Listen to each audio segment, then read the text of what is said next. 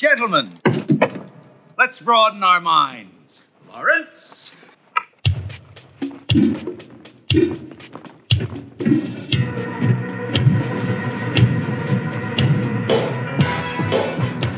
From Riverwalk Studio, this is the Cubic Shenanigans Warhammer Podcast. Welcome, welcome, welcome to the cube, the cube, the cube, the cube, the cube. Hello, everyone, and welcome to episode 81 of the Cubic Shenanigans Warhammer podcast. I am your host, Dan. And I'm Brendan. Brendan, it's time to recall the glory that was your event. Yeah, Brew City Brawl 3.1 we had last weekend. It was a 3,000 point event. We started with 45 players. We had space for 50, but we had some last minute drops. But yeah, we're going to be talking about that. And then we're going to be talking about the FAQs. Now that we've had the FAQ and the FAQ to the FAQ, I think we have some clarity on what it is we can realistically be discussing here with you today from a technical perspective. And as we talked about before, we are not going to do a two hour show on the FAQs. We're going to pick out the highlights that we feel are the most important to most players and go over those and just give you a real quick rundown of what it means. Yeah, things that are worth knowing, things that may affect your army, things that are worth knowing about what your opponent army can or cannot do. Right. You know, now going into the future. And it will be a briefing. Uh, Yeah. With a stress on the brief. Uh, that's kind of what we're going to do. And that's it for today. Looking forward to that, Brendan. And let's dive right into Whispers from the Warp. Sure. Hello. My name is Inigo Montoya. You killed my father. Prepare to die. Brendan, hobby in the last None. Two weeks? haven't built anything. Uh, yes. Uh, haven't painted anything. You know, I ran a tournament. I don't know if that counts as hobby. Yeah. But yeah, none. Absolutely zero. Now, I'm the same way. I have not built or painted anything, but my big deal was I wanted to get all my hobby stuff reorganized, put away, you know, kind of cull some things because I had. You know, all my paint stuff was just all over the place because all my rush before the last couple tournaments and the other bedroom where Cindy's office is in the condo, I just had things laying all over the place and it was hard to find stuff. And but anyway, hmm. so I just spent like two days, three days kind of spread out worth of work getting all that stuff done. You know, it was the last ride for my Nighthaunts, so I ended up transferring them from my transport bag to a, a static Magna rack that doesn't have the sliders. Sure. And so all of my Nighthaunt army, literally except for the coach and Reikenor, are over on the shelf, which drives Sydney nuts. and Drog, all those things are they're big models. So all that stuff is on shelves, but everything else is on that Magna rack. It took a while, and then I put all the Soul Blight stuff that I have, which is my zombies and my skellies, into my travel bag now. I got all my projects, things that I built for my Soul Blight. I've got those kind of tucked away and ready to paint and prime and all that stuff. They've been built, but I haven't gone any past that. Mm-hmm. But no building or painting, as you said, this last couple weeks. So yeah, that's what we get. You know, it's in between time, and we'll Yeah. talk about some things coming up here. Yeah, I've got an event or two. I have to Yeah. make some decisions here shortly. Yeah, for sure.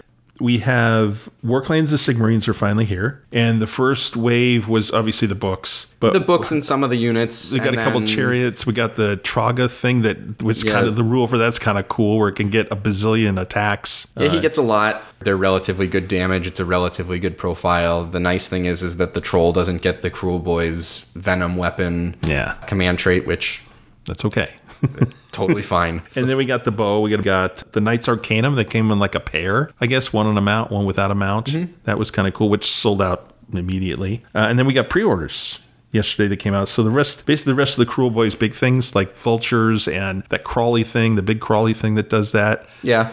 Um, we still have some troops and stuff that we need to see come out of it. You know, Mm-hmm. the Stormcast are still looking for their annihilators and a Mm-hmm. couple of the heroes. And the mm-hmm. Gutrippaz, I guess, came out too. Yeah. The- so they're troops. They're regular orcs, quote mm-hmm. regular. Yeah, the spear and hand weapon shield guys. Yeah, so they all came out. So a lot of stuff on the street that you can look at. And have you heard that Nurgle was like the next thing? Do we get any kind of semi confirmation? I've not I think that was rumor is when I heard it. I I've- think it was I've somebody guessing. anything. Yeah, so we don't know yet. All right, Warhammer Plus. I just want to mention it again because some people we know have signed up for it. It's getting very mixed reviews. We got some people who were loving it. They're really enjoying it. There's some people who are saying, I'm just not getting my value out of it and kind of have a little bit of buyer's remorse going on. But we knew that was going to happen uh, with people. again, as we said in the last episode, consider your options, uh, see if it's going to be valuable to you. Really take a look at it before you commit your dollars. Yeah, whatever you decide is whatever you decide. Good Yeah. or bad. We got the AOS app, and there's a beta, yes, that's come out. Yeah, so the beta came out uh, the middle of this last week. You know, there's some interesting things on display Mm-hmm. with it. It's more complete than I thought it was going to be. Sure. Right now, they've given you access to like you know army books and stuff like that. The new battle tomes come with codes in the back, so that you'll be able to Yep, I load that up those. into the app, which is cool. Yep. And you have the notes on here because I agree. The current list builder in the app, it outputs lists in an entirely unreadable way. There is no human mind that can read that format and regularly comprehend what it is that the it's Azyr. It's you. called It- Azyr. So War Scroll Builder is the way to go. And it's good, and they update War Scroll Builder all the time. I mean, you know, when I was putting together my list for Yeah, Tony Pachenko turns it around. Oh. It- it's one guy, Dan. Yeah, I know. War Scroll Builder is easy to read, it's easy to use. The processions are in there. Everything was in there that I needed to build an army. And I just hope, I hope that they could come up with something like that. Or my preference would be let's just keep War Scroll Builder as an option. It's a free option, at least for list building. You know, Yeah. if you, you want to put all that other stuff in the app, that's great. Don't take away my. Well, and they can put list building in the new app. Right. But it needs to be in an output format that is legible. sure. Like, and yeah, it's all English, you know, it has all the things in there, but just the way it structures it out, like, you know, people will send me, you know, lists via text messages or messenger or something like that, you know, as we're talking about things. And the new format that I've been getting from the new app is just, Terrible. I just hate it. Yeah. It, like, there's, So. I don't see any value add in that. I'm hoping that they put some time and effort into what that output looks like. As a TO, when I'm asking for lists on the front end to review them, hmm. I ask specifically right now for the PDF version of War Scroll Builder Sure. so that I can read it. And I can go, da, da, da, da, da, da, da, that's right. Okay, this is it. Okay, this matches, this matches, this matches. This is good. Okay, done. Right. It's only a couple of minutes Mm-hmm. tops, unless I have to, you know, go open a book and make sure that you know that this combination of things is eligible. Ugh, we'll see. And it's just like it's just a weird formatting thing, and maybe it's just because it's new, but like the way the lists, not the list, the war scrolls look in the app is different, right? I don't know that I totally like it in the new way, but Mm-hmm. Yeah. we'll see. I don't know if it's a dislike because it's new or if I dislike it, you know, like the output for the list building because it's bad. Yeah. And I know with the list building is because it's bad. With the war scrolls, I don't know if I just don't like it because it's different. Okay. Yeah. Fair enough. So we'll see. We'll find out soon enough, won't we? Mm-hmm. Okay. Moving on then to games played. Old World. I tried it. I was talked last time about trying it, and it's kind of a cross. Oh, I thought you meant the Warhammer Fantasy. no, no, no, no, like, no. this is a Yeah. game, and it's kind of a cross between Civilization and there was another game called Crusader Kings, Mm-hmm. and it incorporates both things, and it's just fantastic. It is just such a different way of doing things. For example, your leader's age. Now, when you play Civilization, and you let's say you pick Julius Caesar as your guy Yeah, he's Julius Caesar from the for year two thousand years, yeah. and more. But yeah. Yeah, and he never ages. So it's just really cool. And one of the interesting mechanics is, is if you don't have any heirs, when your leader dies, you lose the game. You're out. You're done. It's just that little tiny thing is one of a million things that happen in the game. Mm-hmm. The way you win is you get points, and you get points from developing your cities. And the military part is really interesting because you have the ability to negotiate trade deals and, you know, try to marry other people. You know, maybe you want to provide a, a suitor for the Egyptian heir and you can help make your relations better. And you can keep track of where you are on that scale. And man, you do not want to piss off somebody who's got this huge giant army next to your border and you know they're just waiting for the chance to jump. But what's interesting is they don't always do that. Mm-hmm. And if you do the diplomatic stuff that you need to do, you can literally hold off this big army and they'll just be out there and you don't have to worry about them. But all those things, just fascinating, Brendan. And I'm really enjoying playing and I'm just hooked on it. Excellent game. That's called Old World. Did you have you played anything besides Playing a lot of NCAA 14. Okay. Uh, college football season kicks off, and I fire Yes, up my Xbox 360 and Of course. do some dynasty building. Cool, but cool. I won't bore everyone with the details there. I don't think people are super interested in the fact that I got bored with my Arkansas dynasty, trying to get the Purdue job. My offensive coordinator got the Purdue job, uh, so I took the Ohio State job. I took over Ohio State after four seasons of like seven and six, six and seven. Oh, come on. I took over the roster. I was flabbergasted at how bad the team was on the offensive side of the ball. The defense was okay. Yeah. That they had players on defense. Okay. Oh my god, they had no offensive line. Like they had players, but like I had just recruited a a five-star tight end at the end of the recruiting season as I took over the Ohio State job. And if I wanted to, he was my best left tackle. Oh, jeez. It's like, oh no. That's trouble. And the quarterback they have is a pocket passer. And so you can manage a bad offensive line in that game with some like BS option play, but you need a, a quarterback who can run the ball. Sure. I didn't have that. I'm in the midst of my first season with the Ohio State team, and Okay. it has been deeply, deeply challenging. Well, that's good. You need that. You want that. I'm six and zero right now, Well, and duh, that's like not- it's Can't be that challenging. Good. well, the play calling is very different uh, when you know you have guys who don't even crack the 70s in terms of overall score, and Sure. the team you just left, every player is 90 plus on your starting crazy. roster. That's crazy. But I played a game against Dave Nordstrom. He came over with the new Stormcast book, and I proxied out a list with the Kruleboy stuff just to kind of get a gauge for what that book is. Because I've probably had about seven people send me a text message, and not like from like our club, but people who know us like through listening or have met me at tournaments or things like that. Yeah, sure. That aren't in like my immediate circle of friends saying, "Hey, you know, I saw the review, saw this this book, Brendan Army." Absolutely oh, a Brendan Army. Wow. And I'm like, okay, from arm's length, there wasn't a super ton of interest. I was like, there's some cool mechanics, and you know, they previewed some things. I was like, yeah, you know, like this stuff is interesting, and, and I kind of like this. And as I was flipping through the book, I was like, okay, I see what they're saying, but I couldn't get the playstyle I like to play, you know, which is more combat oriented, to match up with you know with what I think is good in that book. Okay. Now, that doesn't mean that that's not the case, but just on first impression, I built a list of what I thought was good in that book with the Kruleboyz. So it was just a bunch of shooting stuff. And I played against Dave, who had 12 Annihilators, six Thundercats, just an absolute sledgehammer of a list. Yeah. And the shooting and some of the combos I got moving around in that list, I just leaf blowered his list off the oh, table. I lost 16 Hobgrots, I lost my General on Vulture, and I lost one of the Beaskewer Ballista things. Mm-hmm. Like, if we had played the game out, he'd lost everything. Oh yeah, so, God. well, yeah, well, it's a lot better than the Kunnin' Rukk. And spend some time with it and kind of tool around with it. I think there's a really nice Big Waaagh list in there that incorporates the Ironjawz and Kruleboyz as a pairing specifically. Sure. You know, I, I think the Bonesplitterz have their place in a Big Waaagh list, but, you know, like, everything just costs what it costs now. You can't put mm. everything into the soup. You got to decide what ingredients you have, but I think that there's basically a Big Waaagh list where you play Ironjawz with, like, 500 ish points worth of Kruleboyz, you know, just hanging out in the corner, just going pew, pew, pew, pew, pew, pew. Yeah. that was interesting.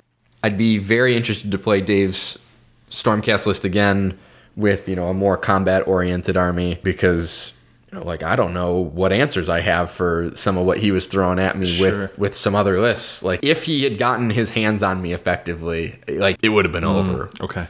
But you make it difficult for people to get their hands on you, and it's a different story. So Mm-hmm. Yeah, so that's what I've been doing. We have some events coming up. Obviously, we're going to talk about what happened at Brew City Mm-hmm. here in the next segment. But you have RockCon and I have Dragonfall coming up. Five weeks. It's not that far away.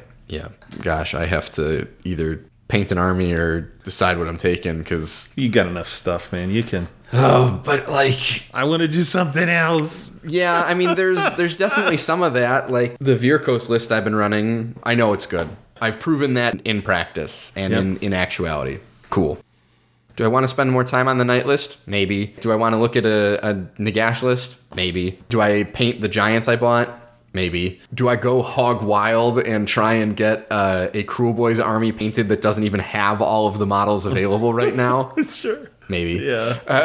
yeah. like we'll see. The Stormcast book is interesting. I have a bunch of Stormcast stuff too, obviously. It's just kind of deciding like what I want to do and what I want to get out of the event and I just don't know that right now. So, Okay. Coolio. and then Holy Havoc in November. Yep. Got that coming up. And for those of you that don't know, uh, the Michigan GT is the 2nd and 3rd of October. I do believe they still have spaces for that. Two weeks. And then you have notes here on Ragnarok. I got no updates. I don't know. haven't talked to Bryce about it. Okay. The next thing that'll be coming up here is Adepticon signups. Yeah, that hasn't been announced, but that typically is November.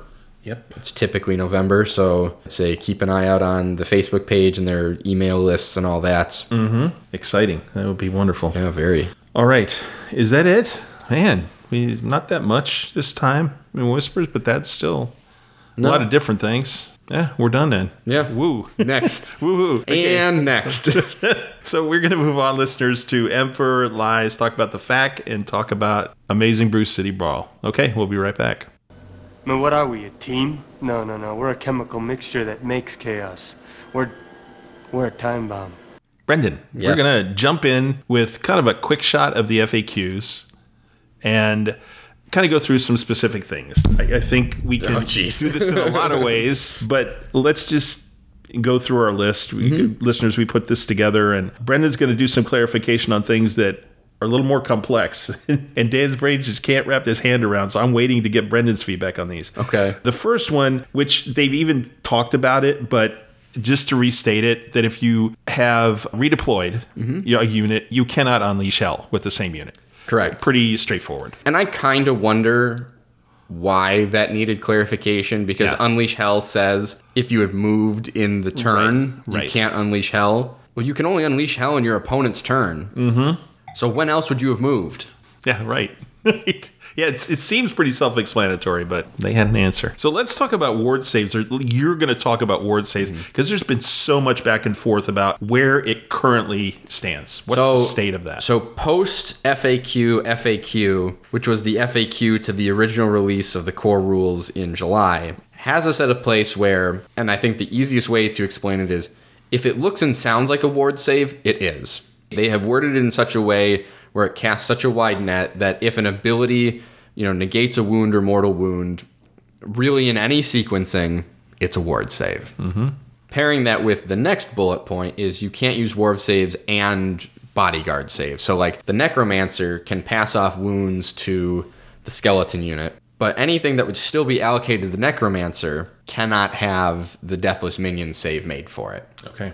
That's good, right? That's the You use one or the other. Yeah. But you could choose. So you could choose to take his deathless saves if you wanted, or you could choose to have skeletons die. yeah, and I don't know why you'd choose to take deathless minions. Yeah. unless you're trying to protect that skeleton unit. But you know, fine, it gives you the choice. You don't have to do it. The fact that the wording was cast largely, you know, now means that it's just you get one, you only get one. If it sounds like a ward save, it is. Right. So you only get two chances at most. Save Right. A save, and, and then, your ward save. Right. That's it. If if in you're- whatever shape or form that comes in. Right. Okay. Good. On the border, this has been a thing for a lot of us, uh, kind of going back and forth, but I think it was clarified. Let's just kind of wrap it up here. The example here is if you have a deployment where you have a, a, let's say, a 12 inch line from the board edge, and you have two objectives on those on your side of the board. So are those in or out of your deployment area? They are out. so they are not wholly within your territory. Right, they're out of your territory, not wholly within. So if you wanted to do uh, aggressive expansion, which is grab two, that are not wholly within your territory. you can grab the two that are Yep. in your deployment area. they're on the line. Yeah, right. Uh, so that's pretty good. You can't take. The next one is you can't take flaming weapons on a named character. Right, so you can't take any of the universal spell enhancements Right, on, on on, named, named not just flaming weapon. Okay. And only one mount trait can be taken per mount. So if you have a mount, just one. You, Mm-hmm. Yep. you pick. And each trait can only be taken once of your army. So if you have a list of four, you can only take each one of those once. You can't take one of them twice or whatever else. So that's it. Pretty straightforward again. And now we come to horrors. Yes. Siege Pink Horrors. So they got a whole new war scroll because I guess we decided that points couldn't fix it, and good for them because that is realistically the correct solution. The horror war scroll in your battle tome, throw it out. Mm-hmm. Print out the new war scroll, tape it on top of the page. 'cause It's a totally different war scroll. Profile, 5 inch move, 6 up save, bravery 10, 1 wound. Cool. We know that. Nothing weird there. They have a missile profile, 12 inch range. The number of shots varies on the version of horror that you have. They have a combat profile of a 1 inch range. The number of attacks again varies, Varies. on what kind of horror you are. Two for iridescence, one for pinks, one for blues, two for brims. Fours and fours, no rend, damage one. And then you must pick between split and petty vengeance on your list. So this has to be decided before the event. And the petty vengeance is the one that gives mortal wounds back. Yeah, petty vengeance is mortal wounds, splitting is more guys. So in terms of some of the things that are different on the scroll, each standard instead of bringing guys back when you roll a 1, now in your hero phase, you roll a dice for every standard that you have in a horrors unit. Every 3 up you get a fate point. Cool. And then the musician adds 1 to the save rolls if you have any of them in the unit. Now both of those would be pinks. Yes, so if you take out all the pinks. pinks. you lose those two benefits. Correct. Okay. Yes. The splitting, the concept is the same, right? Right. A iridescent or a pink becomes two blues. Each blue becomes one brimstone. Sure.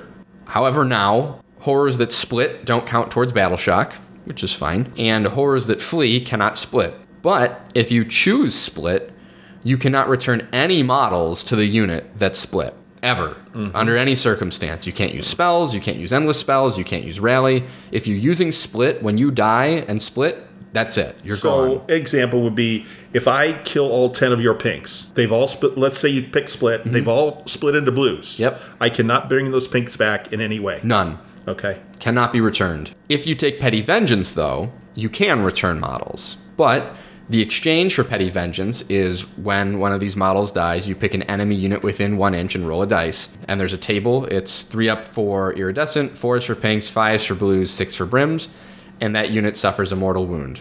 Fine. I think this is an interesting change. I think people are still going to take the splitting, right? Because it is still, you know, 50 wounds that you have to get through Right. And that's still a tall order. You still have to kill 31 before you can even consider having them take a battle shock test because splitting doesn't count towards battle shock. So Yep. Okay. Yeah, they're wound sink. I mean, it's that's what they are for very few points. It's but they're great. they're really squishy. They're a Yeah. five up save for the pinks, and then they're a six up the rest of the way. Agreed. Okay, For fine. the point cost, it's a lot of wounds.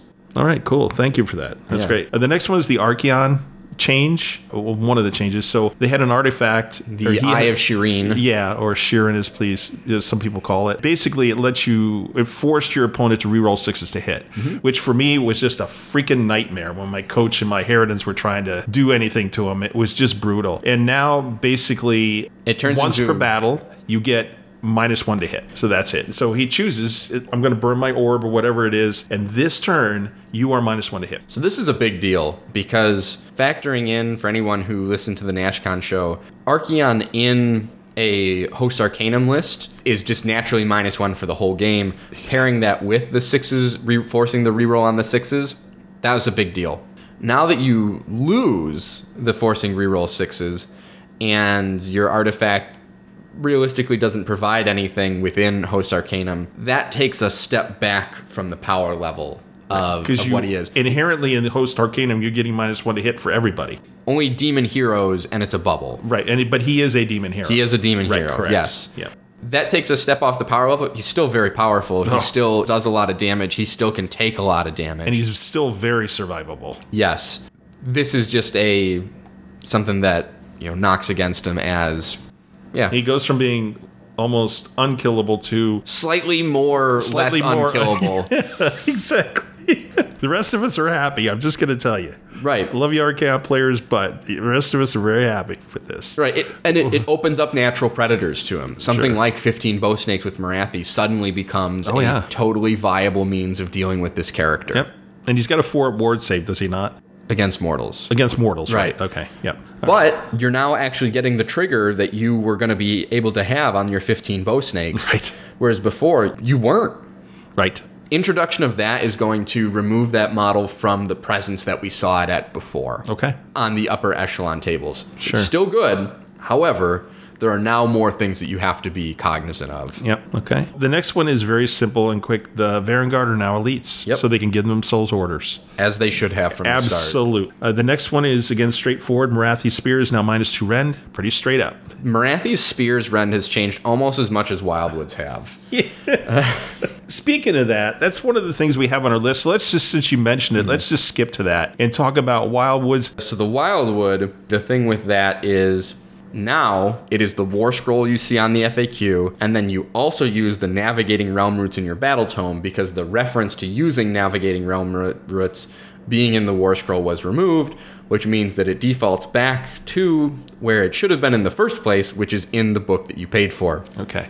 I feel like we've come full circle on this particular Okay. war scroll, but yeah. So this is another one where whatever the war scroll is in the FAQ, That's the war scroll. copy it, put it back in your book. Put in your book. Yeah. It's probably several pages thick at this point Yeah. because you've had to do this a few times. and then use the navigating realm roots in your allegiance abilities. Okay. 'Cause that's how that works. Okay, perfect. The next one is OBR and Arkhan changes. Why don't you talk to us about those? So Arkhan lost his mystical shield spam, mm-hmm. which is fine. It's disappointing, right? Because that was one of the value picks that you would have seen at the time over Nagash, because Nagash lost Mystic Shield spam as well. and his spam was that he could just cast more than one Mystic Shield. Yeah, he has three casting attempts, so he could cast it up to three times. Okay. Fine. The thing that changed with OBR was the change that basically every Bone Reaper player was lobbying for, which was just let us use our base command abilities as many times as we want. You're still stuck with, you know, cannot issue more than once and cannot receive more than once. Mm-hmm. Fine, but you can use Shield Wall across all of your Mortek guard. Which is the way it should have been. Yes Absolutely. especially since you can't use the command abilities in the 3.0 book you have to use the ones that are in your army book or in your battle tome you're like let me use relentless discipline points that you've given me to move my army up instead of just one unit Sure. it brings them up in terms of competitive power which is good Yeah. it doesn't break them but they now don't feel you know totally limbless in their ability to execute on you know what you hope that the army does Okay. So we got a couple of things with KOs. First of all, the wizard that has the bowl. the bowl that just, you know, the there's a spell, you can't oh dispel spell in a bottle Yeah, spell in a bottle. spell in a bowl spell in a bowl. spell in a soup bowl.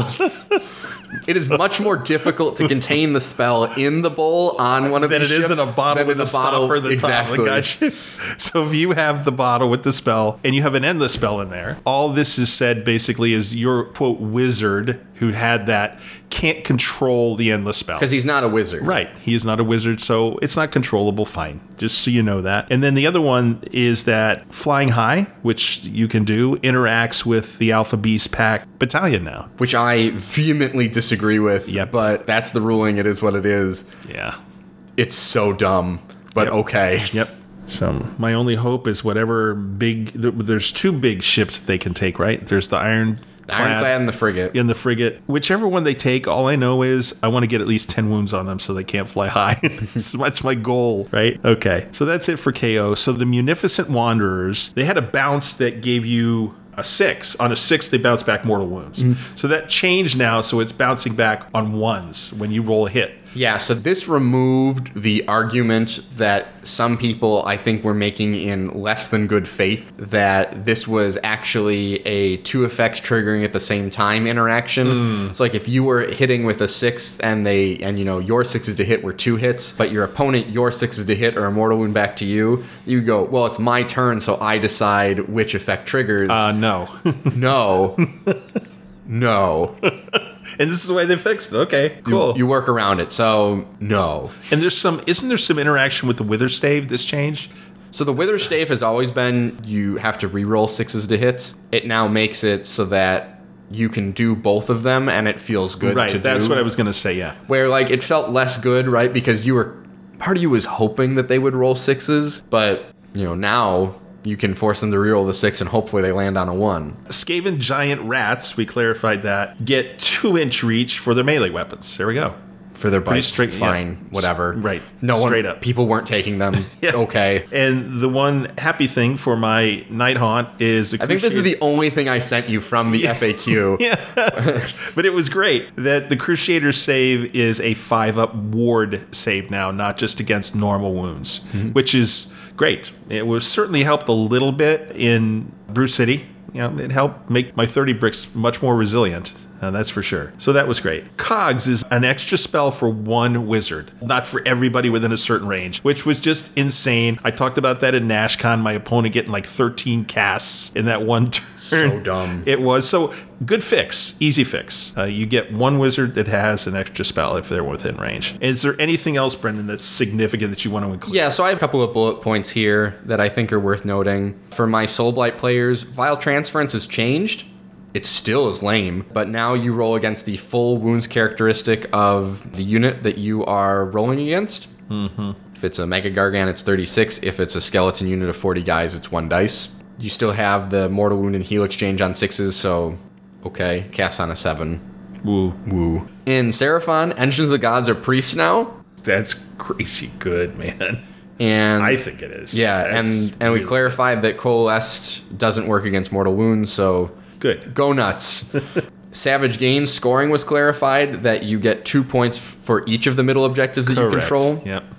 and then the Vice clarified that the middle objective is a new objective in the middle of the board, which is how every TO I know has played it, which is good that it made it that far. Great. There is some smaller stuff. There is some other things that were changed that we didn't bring up and we didn't think were super worth mentioning here because Yeah. they don't make sizable impacts. But again, always go look at your FAQ for the army for the cool rules. Make sure that you are playing with you know the kind of correct version of what it is that you have available to you. You know, the Monstrous Arcanum came out with this, so all of your Forge World stuff is in there, and it tells you what all of your Forge World stuff is and does. Yeah, they're war scrolls for everything. Mm-hmm. So, all right. Thanks, Brendan. That's good. And that's our coverage of the FAQ FEQ. So, we're going to move on at this point to Brew City. And we're going to talk about the amazing event that happened just last week. we were go. just commenting, Brendan and I, that it seems like it's been forever since that. Right. For we- some reason, we this went a month without recording an episode, and it felt fine. Yeah, it was good. fine.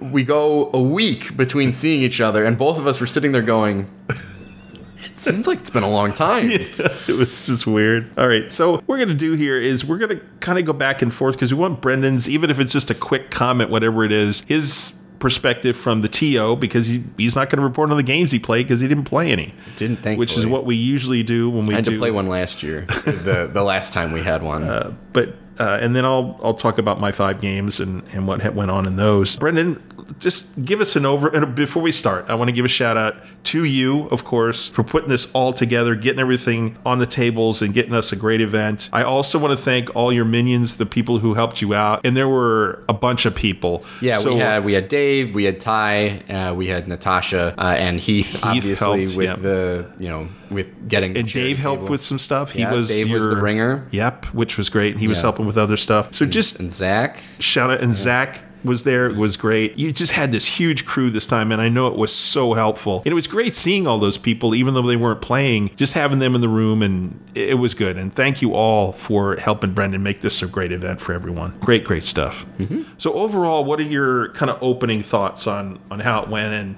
and as we started This year was 3,000 points. The intention being I wanted to let people play with the bigger game format. Uh, Brew City Brawl 3, this was 3.1, was going to be 2,500 points in 2.0. I didn't want to do 2,500 points and do custom like army composition against what was in the book because I thought that there was going to be enough difficulties, and I was unfortunately correct in you know people getting their army legal to 3,000 point setting. We did that. I went with three hour, 15 minute rounds. Uh, that was something I was concerned with going into the day because I knew that completion of games at 2,000 points at 2 hours 45 was cutting it close, depending on the army that was being played.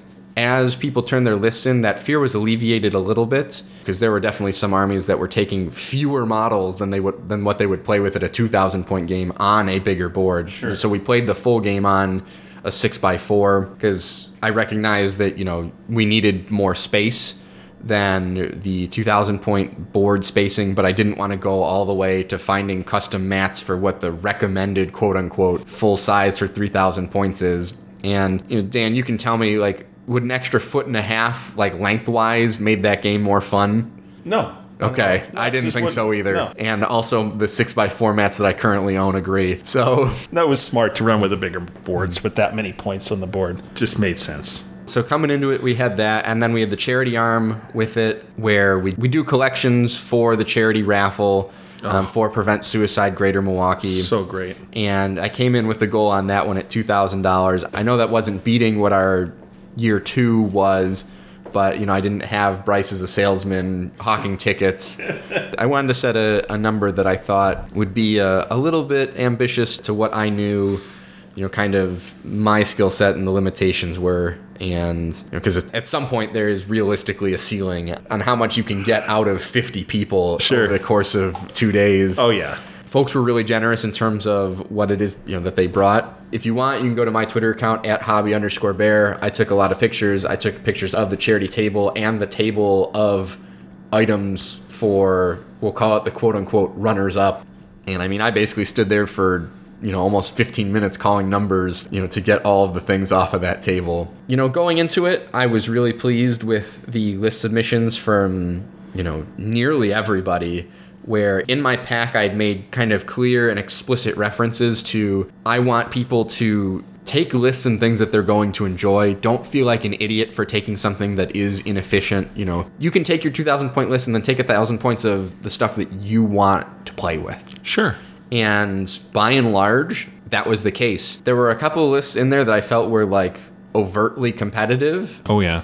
but kind of funnily enough, they didn't make their way to the top table. So I don't know where the mismatch in that one was, but I'm grateful for it. Yeah, so that's kind of where we were going into it. I had a zillion helpers Friday night, you know, to get mm-hmm. everything set up. Oh, yeah. And I really appreciate that. It was certainly the easiest setup we've had of any of the three years. And I'm well on my way to having everything be self-contained so that we don't have to, you know, wait for people to show up and things like that, which is definitely part of what's made it easier over the last few years. Sure, Brendan. That's um, great.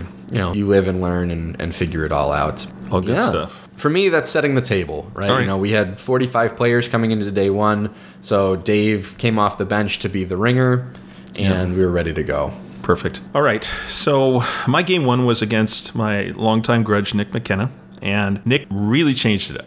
Mm-hmm. he brought monster trucks. Yes. So, for those of you who don't know, that is Ogor Mawtribes. Yeah. Boulderhead subfaction with really as many mm-hmm. stone horns as money can buy. And Boulderhead gives you one extra wound on your monsters. Mm-hmm. yeah, it gives you one extra wound. You get to take a mount trait on all of your, you know, hero mounts. Oh, yeah. and you get a an artifact that gives you plus one to hit on one of your mounts, and you get a command ability that lets you their command trait is nothing. It's something, but it, it's Yeah. basically nothing.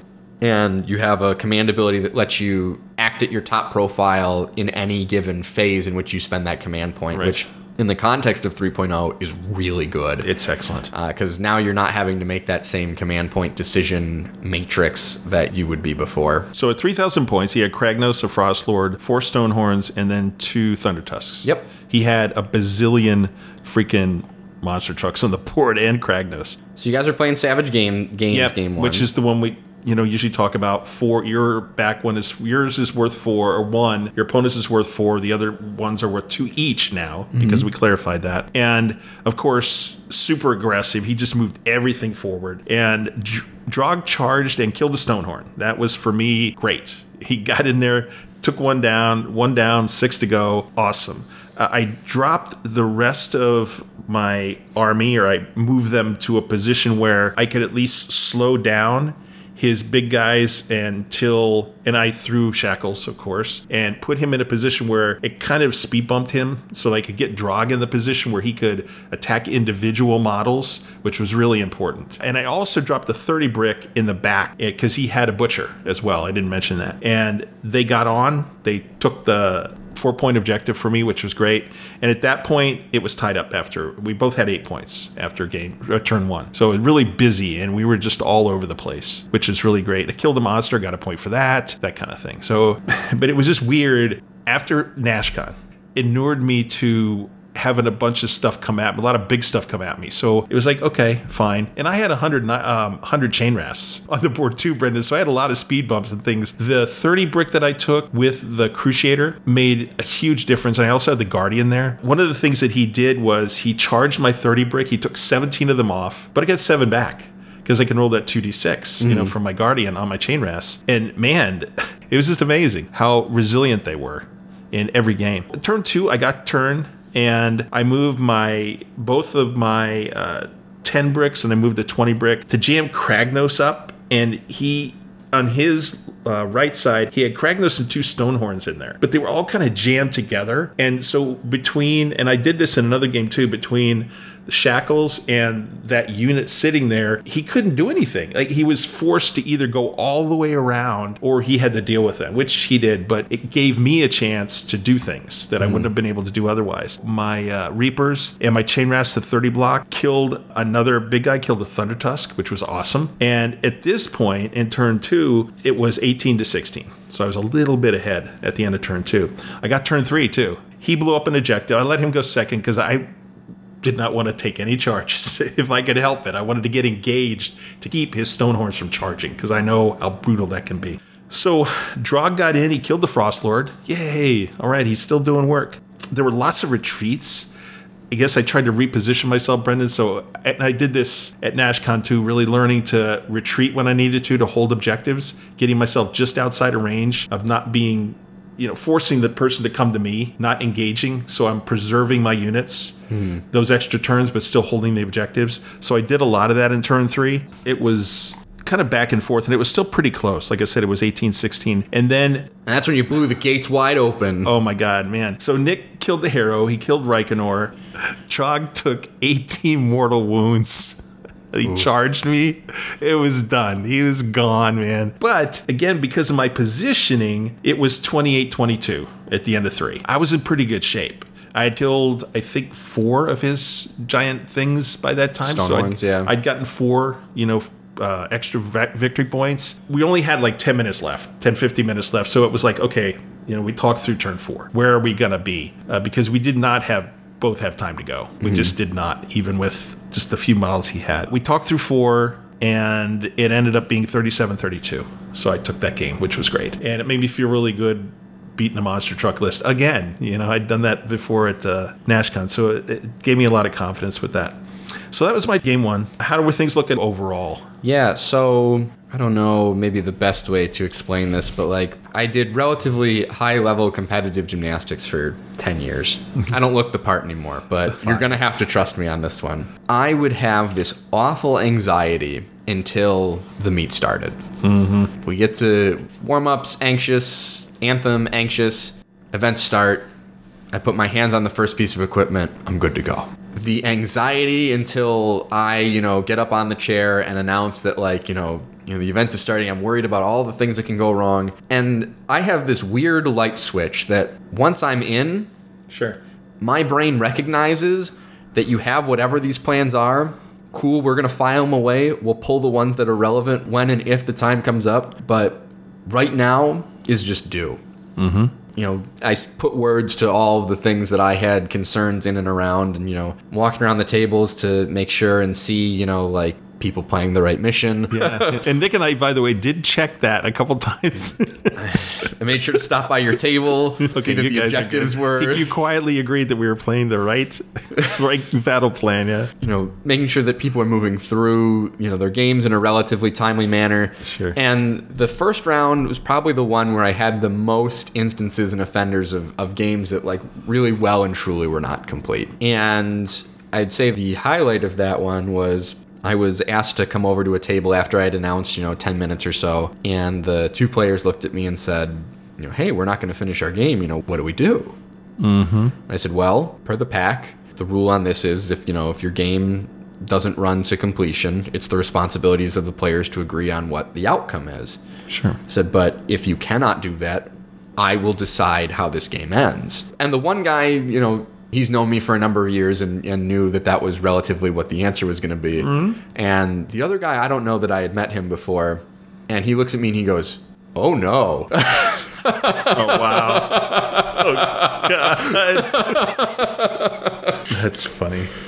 you know, one of the things I appreciated about the players was in the sportsmanship scoring, you know, I have five questions. You know, did your opponent arrive on time? Did they have all the tools that they needed? Did they play in a timely manner? Did the game reach a natural conclusion? Uh, and did your opponent play transparently? Sure. Of those five questions, I'm really grateful that when games did not reach a natural conclusion, except for one instance, both players, you know, circled no. Absolutely. So at least both players agreed that the game did not reach, you know, not even end of turn five, you know, a concession. Hey, Oh, you know, right. this game is over. Let's talk it out. Like the, the game ending in You consider that a natural conclusion. I do. I do consider a game in which people say, you know, like, hey, look, you know, this game is over. Like, let's get the rest of the points sorted out. But I really appreciated the maturity of the players to sit there and both say, you know, even though I won, there was something still left on this table that, you know, is so many turns down the road that we really cannot project what that looks like. Okay. I appreciate that. Awesome. That was great to see.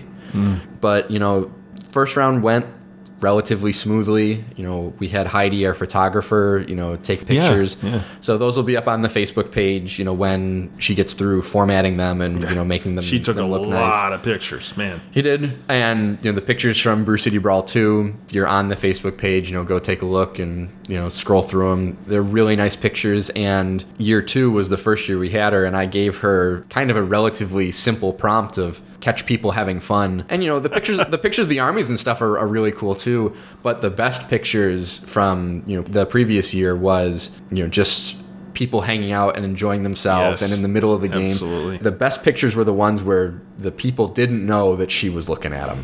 Yeah. I'm really looking forward to getting the pictures back. You know, I appreciate her taking the time to come up and do that, and then to take the extra time to sort through it and make sure that you know we have really nice photos and stuff like that. And many of them end up as people's profile pictures on Twitter and Facebook for well, what is now for years. Yeah, of course. People went to lunch. We got set up for army voting. You know, I had Ty be our head paint judge, and you know he was coaching Natasha up on going through and around it, and I appreciate them mm-hmm. doing that, and they did a good job. You know, there's only a couple of you know score sheets that I got back that I looked at and had to go make corrections, and thankfully no one threatened to fight me this year over it. Yeah, 'Cause Normally Heath is our paint judge, and Heath has extremely high standards and expectations. Sure. I mean, you know that about Oh, him. yes, he I mean, does. it's Yeah, he's- and that's what he did, you know, in the Navy for all those years was Yeah, stand was standards and training and standards and training and, and Yep. all of that. Absolutely. Some folks know him as the scary paint judge. Uh, some folks were relieved to not have him there, but there were folks that actually came up to me and said, you know, I made sure I did this so that you know so that Heath wouldn't mark me Well, down. I'll tell you what, if you get a full paint score with Heath, you have done an excellent job of painting. That's all there is to that. Yeah. Or even close. You you should be very proud of your work. Yeah, so taking the time to go around the room and look at, you know, what everybody had put together and displayed, you know, there were some absolutely fantastic armies in that room. There were. You know, there were only a couple that didn't qualify for, you know, the full 50 points. Mm-hmm. Few and far between. I like to put it in a way where like 60 is relatively not too 50 isn't hard to get to. 60 is if, you know, you're kind of a, a capable painter mm-hmm. and, you know, regular person in this hobby. You'll mostly you'll get to about that 60 65 number, but between 65 and 90 mm. is a mountain. Sure. That is hills to climb Yeah. we had a crazy number of 80s. Like some of these armies were just fantastic. Beautiful. The conversion work, you know, some of the freehand, some of the basing work that people did, some of the displays that they put together. Some folks went in really bold directions and came out great. It was so cool to see that that was just the standard across the mm-hmm. board. In, And they made the effort for this event, mm-hmm. which is really cool when you see for, that. for many of them, yes. You know, for some folks, it was you know I need to find another thousand points to add to this two thousand point army that I did. Um, but we had a a Giants player who converted up all you know their five mega gargants that they had were converted up to be representative mechanical avatars of the Oh, different I chaos played, gods. I played Nathan, yeah. Such a cool army. And the other one, the guy that had all the man eaters, each one was Yeah, a different was- chaos god, and it was oh, mutated and, and blue and green, and it was just so cool. he did a lot of custom sculpting for oh it. you yes, know, that the- was amazing. it was really nice and you know we'll skip ahead on one of these things where him and kyle knapp who ended up winning players choice were tied on favorite army votes and so ty and i had to walk through both armies diligently again to rescore them on the paint score to make sure that because the first tiebreaker was overall paint score mm-hmm. was that we were absolutely certain what the paint score was was what the paint score was. It was a five point difference. Wow. Like it Yeah. just yeah. So there was that, and then just like kind of your quote unquote average army was really nice. Yeah, I know. it was it was beautiful from a hobby perspective.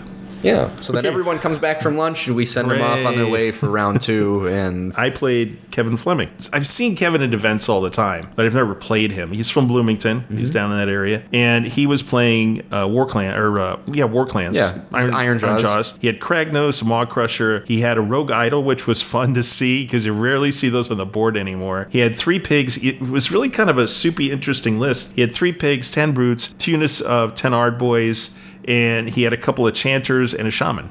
It's like, okay, cool. Until I realized that, oh, what is the thing? I had it written down. The uh, Mighty Destroyer thing where that Maw-krusha can move like 24 inches. yeah, he gets I'm to move for free. "Oh, yeah. God, that was just brutal. So anyway, I was very conservative in the first turn because I knew, and he has to be aggressive. I just didn't have enough to stop anything. And literally, that Maw-krusha could have literally flown over whatever it was I put in his way. So I had to really position everything, and I had everything on the board except for my Reapers, my Cruciator, and my Mourngul. That's the only thing I held off. He rolled in with that cabbage. He killed a unit of 10 chainrasps, so big surprise. He rolled in with his idol and his brutes in the middle. The cabbage kind of went to my right side. He killed another unit of 10. We both got aggressive expa- expansion, which you would expect, where they're right on the line Yeah. there. And we took those, the easy tactic that first turn.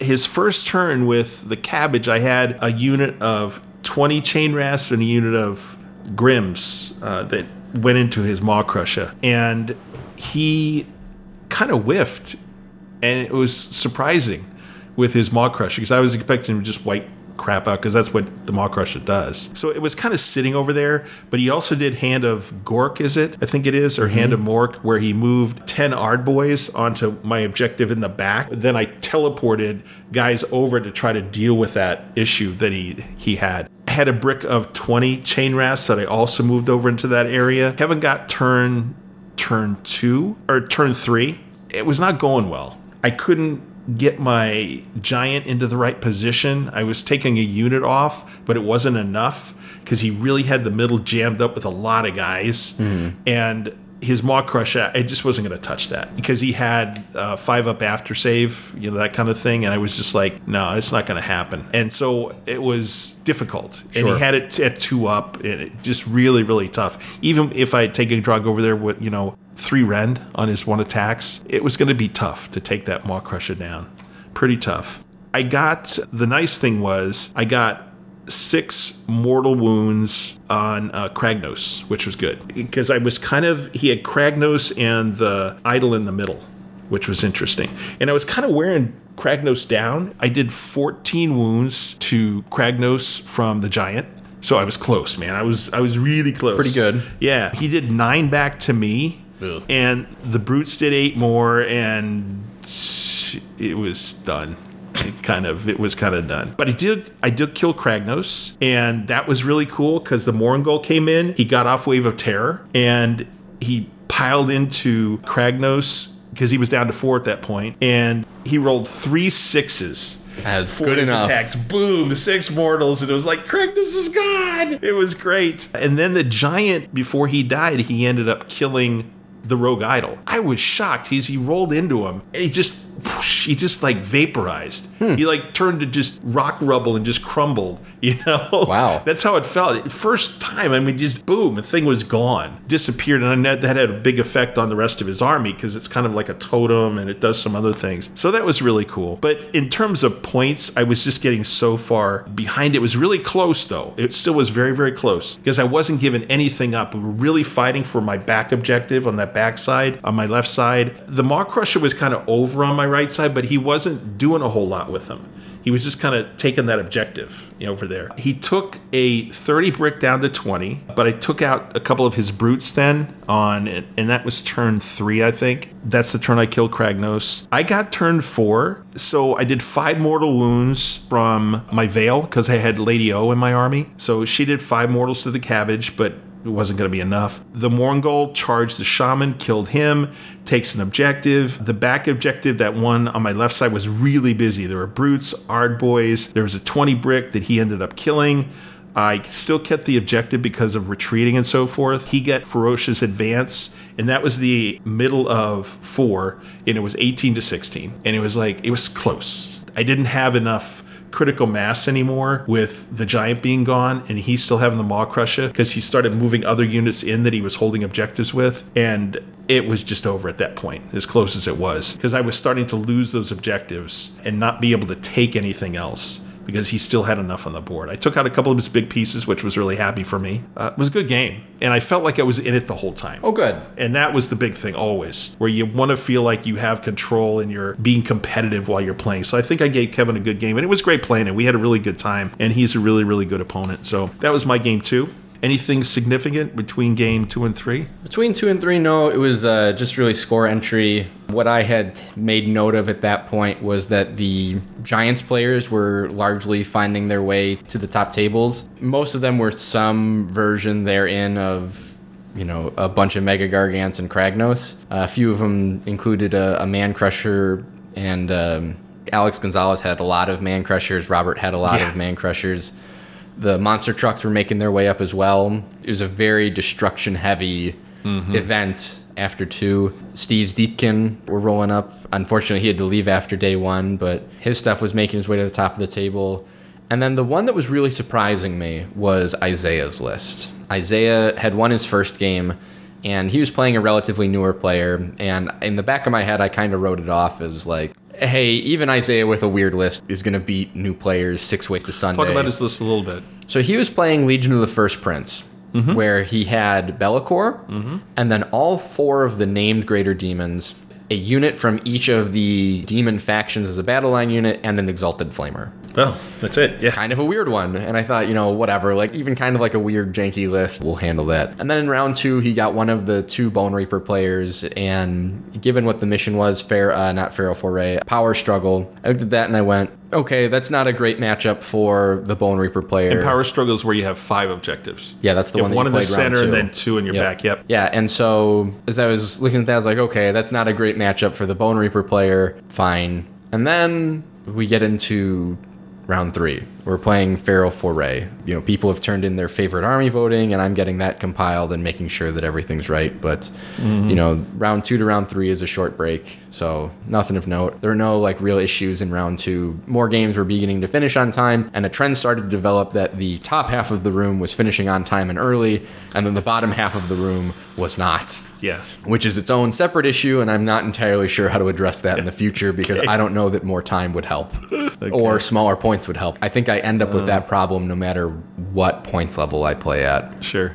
Round three, Dan. Cool. So I played Nathan Moran from Woodridge. He had a Gargant list, a Mega Gargant list. He had four Megas, including one with the amulet. He had a Mini, and he had Kragnos. So I'll talk about the game and then kind of afterthoughts of first day and this game in particular. So he took first turn. Man, as I looked at him placing his army, I'm going, that's just a lot of giants, man. There's a lot of giants. It's a lot of giants I got to deal with. He advanced to a big surprise, right? I think he got five in the first turn, just the way we were doing stuff. I moved to the right because he had, it was interesting and he had kind of jammed himself up on his right side. He had Kragnos, a mini, and a Mega Gargant kind of all bunched up. And that, and this is another game where I threw my shackles over there in front of him and I stretched out a unit of 10 chainrasps. Sure. And he had to do the same thing. Either he was going to have to engage them and stop for a turn to deal with that, or he was going to have to move around them. Now, the one balancing thing was his mega was a crack, you know, kraken eater, and literally he just. He was like some little kid with a ball. He just kept kicking it, and he was just dragging that objective along with him. There's nothing I, I can't do anything with that. It's like 70 wounds, you know, surrounding this objective. I'm like, okay, whatever, however many it was, and that was really tough because I just couldn't get to it. That only left me five more, you know, to do whatever with because that's the one with six. I moved to the right though to avoid that little block that was there. And he still, of course, had three in the back. But I moved to the right and I dropped a 10, a 20, a 30. Um, I brought my Guardian in, my Cruciator, and I moved Drog forward to the mega that he had on his left side, my right side. And everything was just focused in on going for that one guy. And I got turn two. I had Lady O again in this army, and she just whiffed on her uh, wail. She didn't make any of them. I needed sixes. That's the one that kind of the shooting attack. If you roll more than their leadership, you know, you can get D3 mortals. I roll, I needed sixes, Brendan. Three times during the game, I rolled fives. Oh my God. It was like, this is worthless. I only need a six. Anyway, against giants, you know, it's just like little chip damage, but still. Yeah, damage Um, is damage. Damage is damage, yeah. So it was just kind of funny. The second time it happened, we both kind of chuckled, and the third time we were just laughing because oh, that was insane. So the mega on his left, after Drog's attack, he was down to 10 wounds. So it, it- doable, very doable. I took the objective with Drog because I had a 30 brick just. I, I literally jammed every model I could within six inches of that objective. And I had more than 35 There you go. which was great. Uh, But it was like half my army on that objective, right? So he burnt. He got three then, or no, he burned the objective that he had on that he had gotten to, and so I think it was eleven to twelve, and he was ahead. So it was still pretty close after turn two. I, I was still in there. I won the roll. There was a tie, and I wanted to go first because I wanted to get to that second Gargant of his that was in the back on that other objective. Um, he ended up burning the objective back on my side on the right, which was an excellent choice to burn. I took down my second mega because Drog was down to one after this point, but he was down to six on his second mega. So I ended up taking it down and. Drog actually is the one who killed the second mega again. And he was, again, just like my game against Archaon at NashCon, he was down to one wound. So he was pretty worthless. Hmm. But still, he had taken down two. I felt pretty good about that. I'd taken down two of his monsters. It's a good point exchange. Yeah, it was, but he killed Harrow, so I couldn't really summon and move stuff to positions. So at the end of three, it was 18 15, still pretty close. It's three points. But turn four, it was just over because I just couldn't. He moved a third mega that he had towards my back objectives. Those guys finally got around on turn four around the corner. I made a last ditch attempt to I moved my Mourngul and what I had left of my Reapers to his mini Gargant and came within like two or three wounds of killing it. It's was hmm. like really uh, last bit ditch effort. And I was like, you know, game over, Nathan. This is great. He goes, I really want to play this out and roll the dice. I want to get my max kill points and stuff. I think he kind of thought he was going to table me, and it's just like, no, not happening. You ain't gonna table me, brother. I mean, you were you were gonna give him all of it, right? So that's Right, the right. You know, because in my pack, you know, if you concede, you know, the rest of the game is scored out for the you know, right for the other player, Right. and you get all that's your what I told points. him we were gonna do. and if he wanted to keep playing, so he put at risk the. Yeah, and he Okay. didn't actually get that much stuff. He really didn't because I still had a thirty brick in the back. I still had my Mourngul and my you know Reapers. I had a lot of stuff on the board, fairly you know small stuff, but and I just put bumpers, you know, speed bumps in front of him, and he couldn't really move or get to stuff. You know, we played it out. Um, it ended up being 33 to 18 when we finished, I think, talking out the points and everything else. I still had lots of points on the board, so he didn't get a maximum on his kill points or anything. So, and that's fine. You know, he wanted to roll it out. Fine. They, I was going to lose the game one way or the other. Good guy. It was fun. But at the end of three and that game, I was feeling pretty good about the day and how things were going up to mm-hmm. then. It wasn't that I lost because I lost against Kevin and I felt fine. It was good. I played a good game. I just felt really, really helpless and not in. I- like I had no control over game three. There just was no way, no matter how well or how smart I played, and I was playing, I thought, really well. Even taking out two of his Gargants with my army it was a pretty good job. I almost took out that mini too. It just wasn't going to happen. I had nothing left with his. He had two megas and Kragnos left. Even if I'd taken out the mini, no, uh, uh this, is not going to happen. So it was a little frustrating. Sure. Uh, which, and I get that, and we'll see what, what where we go in the free, in the future with dealing with three thousand points of big guys. But it, it was a good game, and that was the game where he had the guys who were like mechanical giants, all the parts and pieces from machines and stuff really well converted. beautiful. Super was really really cool. He's a great player. And then I just wanted to comment to end of day one. I had. I think three people by the time they kind of we're just like talking because we caught up at the we didn't really get a chance to talk before then. People I they're all people I know, and they were all people who didn't have you know like a monster truck list or a giant list and things like that, and they all were just expressing that kind of frustration and the same thing I was feeling. But the response I gave to all of them was I said, I understand, believe me, I just had one of those games. Like I'm playing Nighthaunt, sir. It was just, I said, I think what we need to do is step back and look at what this event is supposed to be. This is where people who would never take six Gargants or five Gargants and Kragnos or a monster truck list with like seven or eight. gi- People are never going to do that regularly. This is a chance where they get to do that. They get to bring everything that they'd never bring otherwise. And so it's a fun chance for a lot of people to do that. And that's just what you're going to see here. And no matter when it is, that is, you know, next year you might see something different that's 3,000 points, but it still could be 3,000 points of foolishness. Sure. And that's what you want this event to be. And so that was my feedback to them is I understand your frustration but you see something different when you're here. And I think the other piece, Brendan, of this was they felt forced to take something they didn't want to take in order to be able to play the games. You know, and I think that was another thing that anyway, just some feedback and Right. thing. So I would level the criticism at how different would this have been at 2,000 points? Right. You still would not have had the tools to deal with those things. Mm-hmm. And arguably, the variation in power creep is much higher at 2,000 points when you're doing that comparison shopping. Because at 3,000 points, they get two more Mega Gargants. Mm-hmm. Right? What's the difference between four and six? 70 wounds. huh? in the scope of things, not much. Right? So when you're sitting there with that perspective, not much has changed on their end. But Dan, what changes in your list between 2,000 and 3,000 points? A fair amount. Quite a bit. Yeah, I, I'm bringing 100 chainrasps. I'm bringing Lady O. I'm bringing some other things. Well, right, that- but you're you're bringing 20 more chainrasps. You're bringing 20 more Grimghast Reapers than you would before. You're bringing heroes that you don't get to bring. You're able to bring more solutions to the table than you would have in previous instances. I get it. Dealing mm-hmm. with giants right now is tough. Yeah. But if I had run this at 2,000 points, those Yeah. same concerns would still be there. Mm. There'd just be fewer of them on the table. Yep, And I think, you know, as we go through, people are going to develop counters. People are going to, and just people at, at the mid tables, you know, and even the lower tables are going to develop things where they can deal with the giants in a different way. Even if you can't kill them, you can deal with them. And you can win a game without killing all the giants. And all it takes from an ecosystem perspective is to have an army or two that like love seeing giants across the table from them, Absolutely. and suddenly you're going to see a lot less of them. Yeah. Like that's the way it goes. Yep. You know, because like for instance, if Kruleboyz had been legal at that moment in time, and mm-hmm. someone had brought five Killbows, mm-hmm. Boom. like they're moving through a Mega Gargant every shooting phase with only those Killbows, with only a 750 point investment. Yeah. Clang, clang, clang, clang. Yeah, it's good. if you've killed three of them by the end of turn three, your game's over. If that predator is out there, you know, it's not a big issue. But sending counterpose to it, if someone had shown up with 120 sentinels from Lumineth, which mm-hmm. they absolutely could have done if they wanted Sure.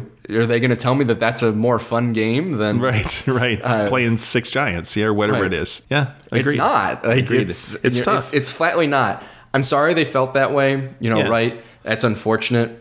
I want to say I felt like I was pretty clear in my pack in terms of what was going to be there. You know, in terms of what I wanted the event to look like. You know, I didn't sit there and say I want to see everyone bring six Mega Gargants, but I want I but I sat there and said this is three thousand points. Play with like bring something that's gonna you know have you have fun. And if they didn't bring something that was gonna have them have fun, knowing that 3,000 points meant that everyone was going to play at 3,000 points. I feel a little bit differently. Yeah, just mm-hmm. it, it is what it is. You know, and some people I know of other people who just didn't want to play at 300 po- uh, or 3000 points. They didn't come to this event. You know, they're not part of this event and that's fine. They have a choice to do that. Right. Yeah, that's fine. It's all good. This is just choices we make and things we prefer to do and not do and it's all good and it still was a great first day. I still had a great time, met some people, played two people I'd never played before, which is always a great thing. Yeah. No matter how the games end up. Let's take a break from day 1 and let's be back in a moment and we'll talk about the second day. Okay. Here's to five miserable months on the wagon and all the irreparable harm that it's caused me. So, Brendan, it's time for day two. Yep. Everything's ready to roll. We had a good start. Uh, unfortunately, no Waffle House this time. No. Either day. Tragic. No Waffle Houses up here in Milwaukee. But my opponent for game four was uh, Cody Muck, who's out of Madison.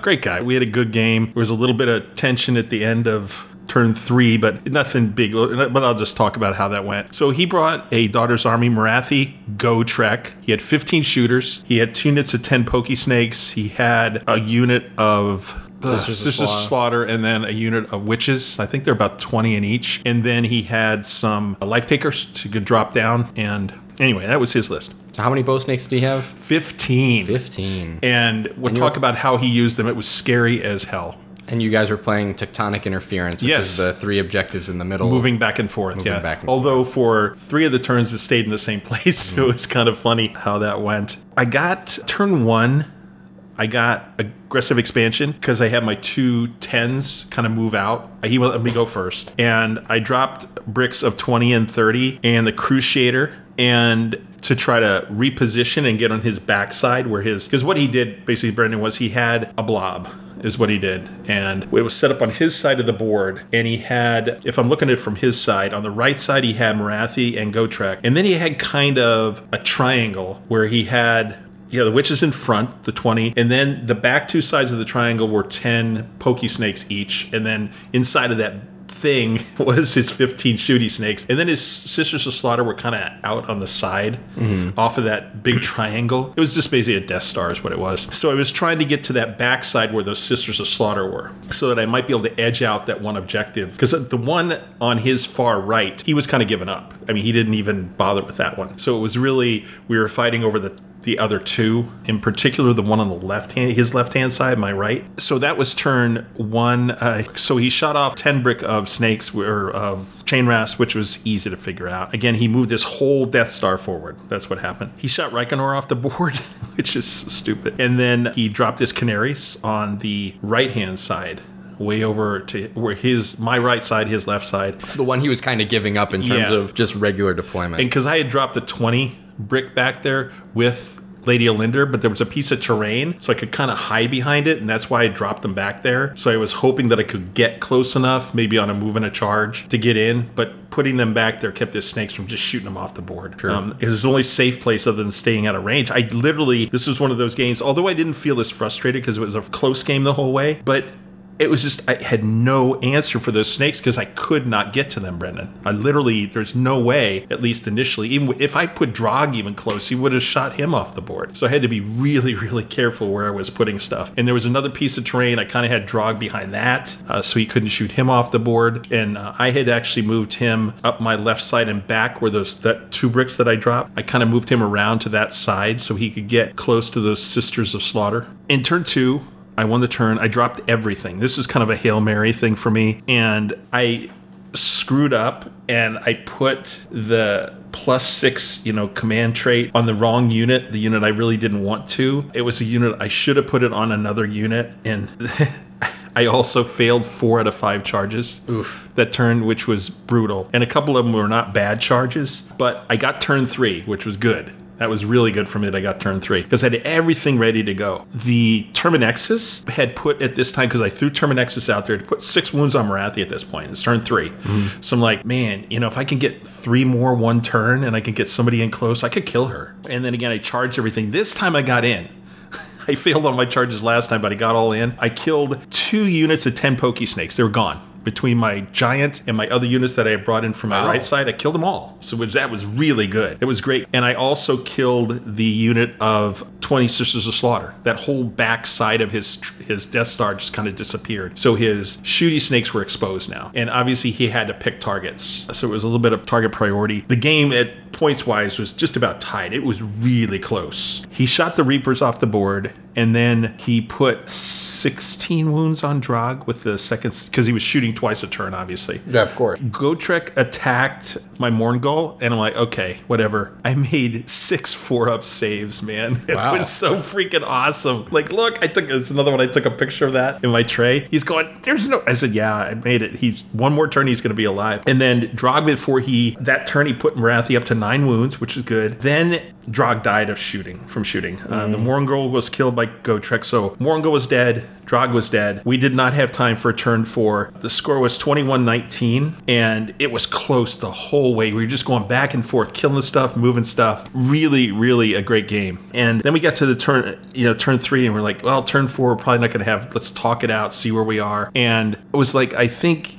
I think I can win this if I do these two things. He's like, no, let's just finish it. This we're just done. I said, no, I want to give it a try. I think I have enough time to at least try these things, and if I do, I'm going to win. He kind of took back, you know, a little bit and stepped back and go, whoa, I, you don't have enough time. I just felt a little bit of tension there, and I understand why. I, I get it. So, I mean, he was a great player, and we had a great game. So, and we talked afterwards. So it wasn't anything serious. As we're talking it through, he hadn't thought about the fact that his snakes would be able to shoot if I had killed Morathi. Like to get into her, I was going to have to charge, and the snakes could have unleashed hell or done something else. So there were a couple other things that we had not talked through, and I made those couple of moves. And I'm, then he's like, "Oh, wait a minute, I could do this." And I'm like, "Yeah, okay, game over. Now we're done." And I kind of said, "Okay."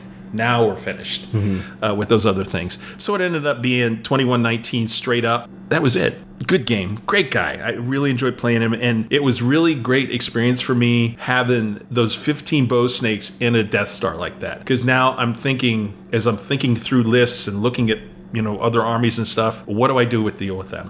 What can I do to stop dealing with them? We talked about um, Belladonna spell. You know, if you got some one wound models around them, he had those witches right in front of his snakes. If I could turn a couple of those into wolves, okay, he's going to have to deal with that, you know, one way or the other. If those models are within three inches of them, that's going to really reduce at least their ability to shoot. I'm thinking through that stuff, or what's another way that I can put something together that can counter shoot against those shooty snakes. Sure. So it was a good experience for me to play that army and see what it does, because it was pretty freaking scary, man. 60 shots a turn from those things, that's just brutal. I had seen bits and pieces from that game specifically. I would place some criticism on his tactic going into that game of basically just picking the middle objective and hoping that that was going to be it. Because it didn't work out that way. No, I think in different situations, right? You know, you consider a different army, you consider that the objective lands in a different place. It would have made a difference in our game if it had. Sizable. Mm-hmm. It had moved to the other side because it was mostly on his left side. I think mm-hmm. for turn three turns it was there. It never moved, but good game. So that's halfway through the game or day two. So how was how were you looking with everything that was going on with the tournament? You're getting ready to do awards, getting ready to close up. You know, all those things are starting to at least appear on the horizon for you. Yeah. Round four saw some of my favorite games that I was able to hmm. just catch bits and pieces of. We had the two Bone Reaper players, both with Nagash, playing each other. And obviously, the winner of that gets put in the driver's seat of to how the event is going to shape out, at least for the uh, best in death faction, because mm-hmm. both of them had had a loss prior to that point. Mm-hmm. That was interesting. And then on table three, Isaiah was playing Nathan and his giants, and that was a mission that I looked at and I went, I don't know, buddy. That's going to be a real tough one for you there, Isaiah. I didn't get to see, you know, every minute detail of mm. it. But catching the different snapshots I did, that was one of the best played games of Warhammer I have ever seen in terms of like what Isaiah did in that game. Mm-hmm. From a strictly tactical perspective, what he did was so impressive where he used all of the abilities in his army i think for the first time that weekend actually remembering to use it using gargants as blocking pieces to keep them away from the other stuff and just kind of clogging up these lanes mm, and mm-hmm. using his horrors to you know to just be bait on the other side because you have to pay attention to them to some degree, right? Because they end up counting for so much. It was just so clever. It was so cool, and it was it Oh, was great. it was great to just watch. Watch a master at work, and he is a great Warhammer player. Yeah. He really is. So table two was Tzeentch versus Giants, the Stomper tribe. Man crushers were in there just taking horrors and just you know whipping them to side side to side and sending them off to space. You know because their damage increases the more enemy models that are in the unit that they're fighting. Yeah. It just you know three man crushers is 30 attacks with three damage each on their clubs against a big unit of horrors. Poof.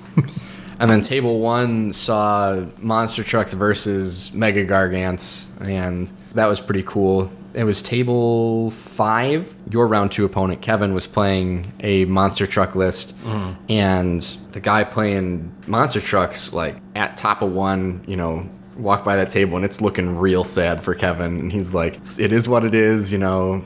And the the monster truck player, to his credit, was sitting there going, he's like, look, I made eight 11 inch charges. Yeah, it'll happen. Yeah. Uh, you know, Sure. did a bunch of impact hits. Come back later in that game, and Kevin has somehow tabled the guy. Like, Oh my, it was crazy. that's nuts. You know, because like it got to a point where like it looked like it was swinging back a little bit, and you know I know that so much of this balance is on a knife's edge. Every time I kept coming back, like it was just looking better and better for Kevin. And at the end, when they hand in their score sheets, I just go, "What on earth happened in this game?" It's so I'd never seen a game that like I could have seen so definitively as over, but it ended up not being so. You know, the moral in that story is, you know, figure it out, find your way to win, and it's not always going to work that way. No. because it sounded like his opponent once he finished making the charge moves, the dice just ran away. disappeared. Yeah. It happens. My turn five was really interesting because it was a mirror match. Uh, I played uh, Mira Manderscheid from Fond du Lac. It- This list reminded me of my first AOS list ever. Because it was so soupy. Like she had a little bit of everything in her Nighthaunt list. And it was fun to, I think it's the first time I've ever played another Nighthaunt player. So it was really interesting. She had three Mournguls, which was annoying as hell because of all those minus one to hits. She had Lady O. She had Kurdoss. She had a coach. She had three units of 20.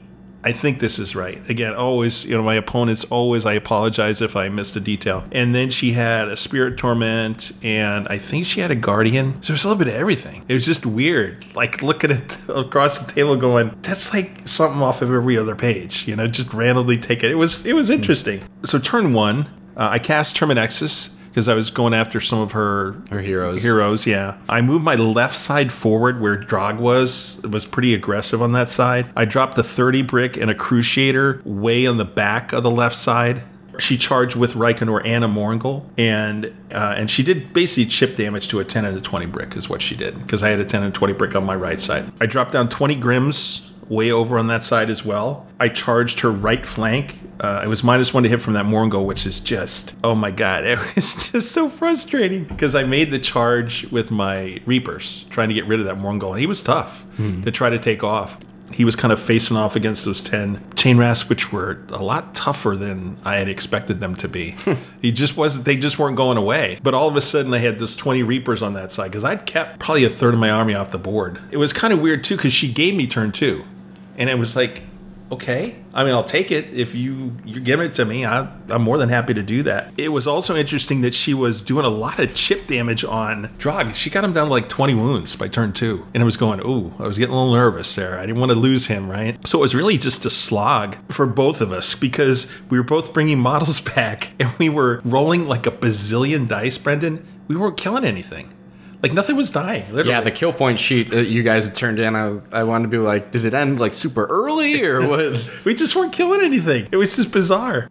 I won turn three, and she chose not to burn any objectives. Interesting choice. Whatever works, right? I dropped my last 30 brick on her uh, left side again because she had Kurdoss and a unit of 20 chainrasps on a back objective. So that was 22 wounds. The 30 brick made the charge onto that objective. So I took that objective. The 20 Grimghast came over, obviously, to the next objective. And because I had enough models, I took that objective. And the back objective on my my left objective on my side, I had held. She never dropped anything in or anything. Um, even though she had a Mourngul, I was kind of surprised because I kept a unit of ten back there. I was kind of surprised she didn't drop one of her Mournguls. She, she, she kept it off the board back at that objective to try to take those guys out because it was a monster. Would have been worth five. So if she'd only killed six of my guys, she could have taken that objective. And then Drog was still in there. I moved Lady O up next to Drog, and I lifted the veil on Olynder and I killed her.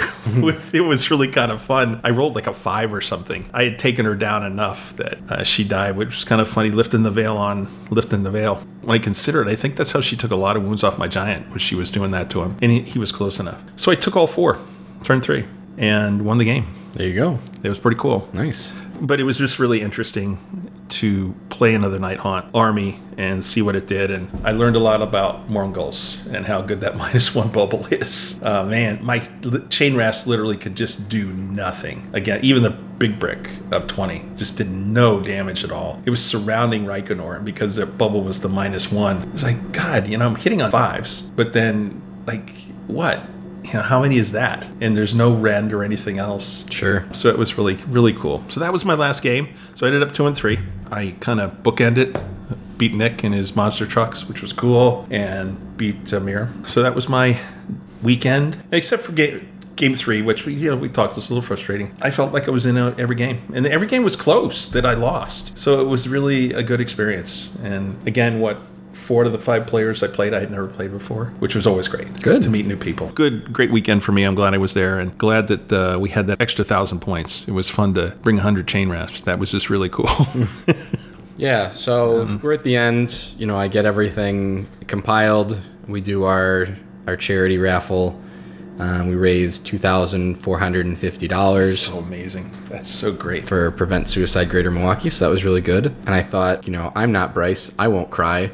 oh no, no, no, no. No, I was wrong. You Um, did get a little model in there, yeah. Yeah, you know, we had a lot of stuff to give away. Mark Ramchuk won the the charity table, which was GUR themed for this year. Beautiful, was- as you would expect from Heath. Really, really pleased with the way that you know the the kind of bigger features turned out. Sure. The some of the just the small details he puts on all of that was really really really impressive. Then, as far as the awards overall for the event, he had David Blenner uh, win. Him and Isaiah were tied. He won on the first tiebreaker, which was favorite opponent votes. He won with his Mega Gargants. Yeah, and I it was interesting. I've seen David around and I kind of knew him, but I've never really had a chance to talk to him. We talked constantly during the whole week, and it was really fun. We had drinks together on Saturday nights. It was kind of fun just to hang out with him.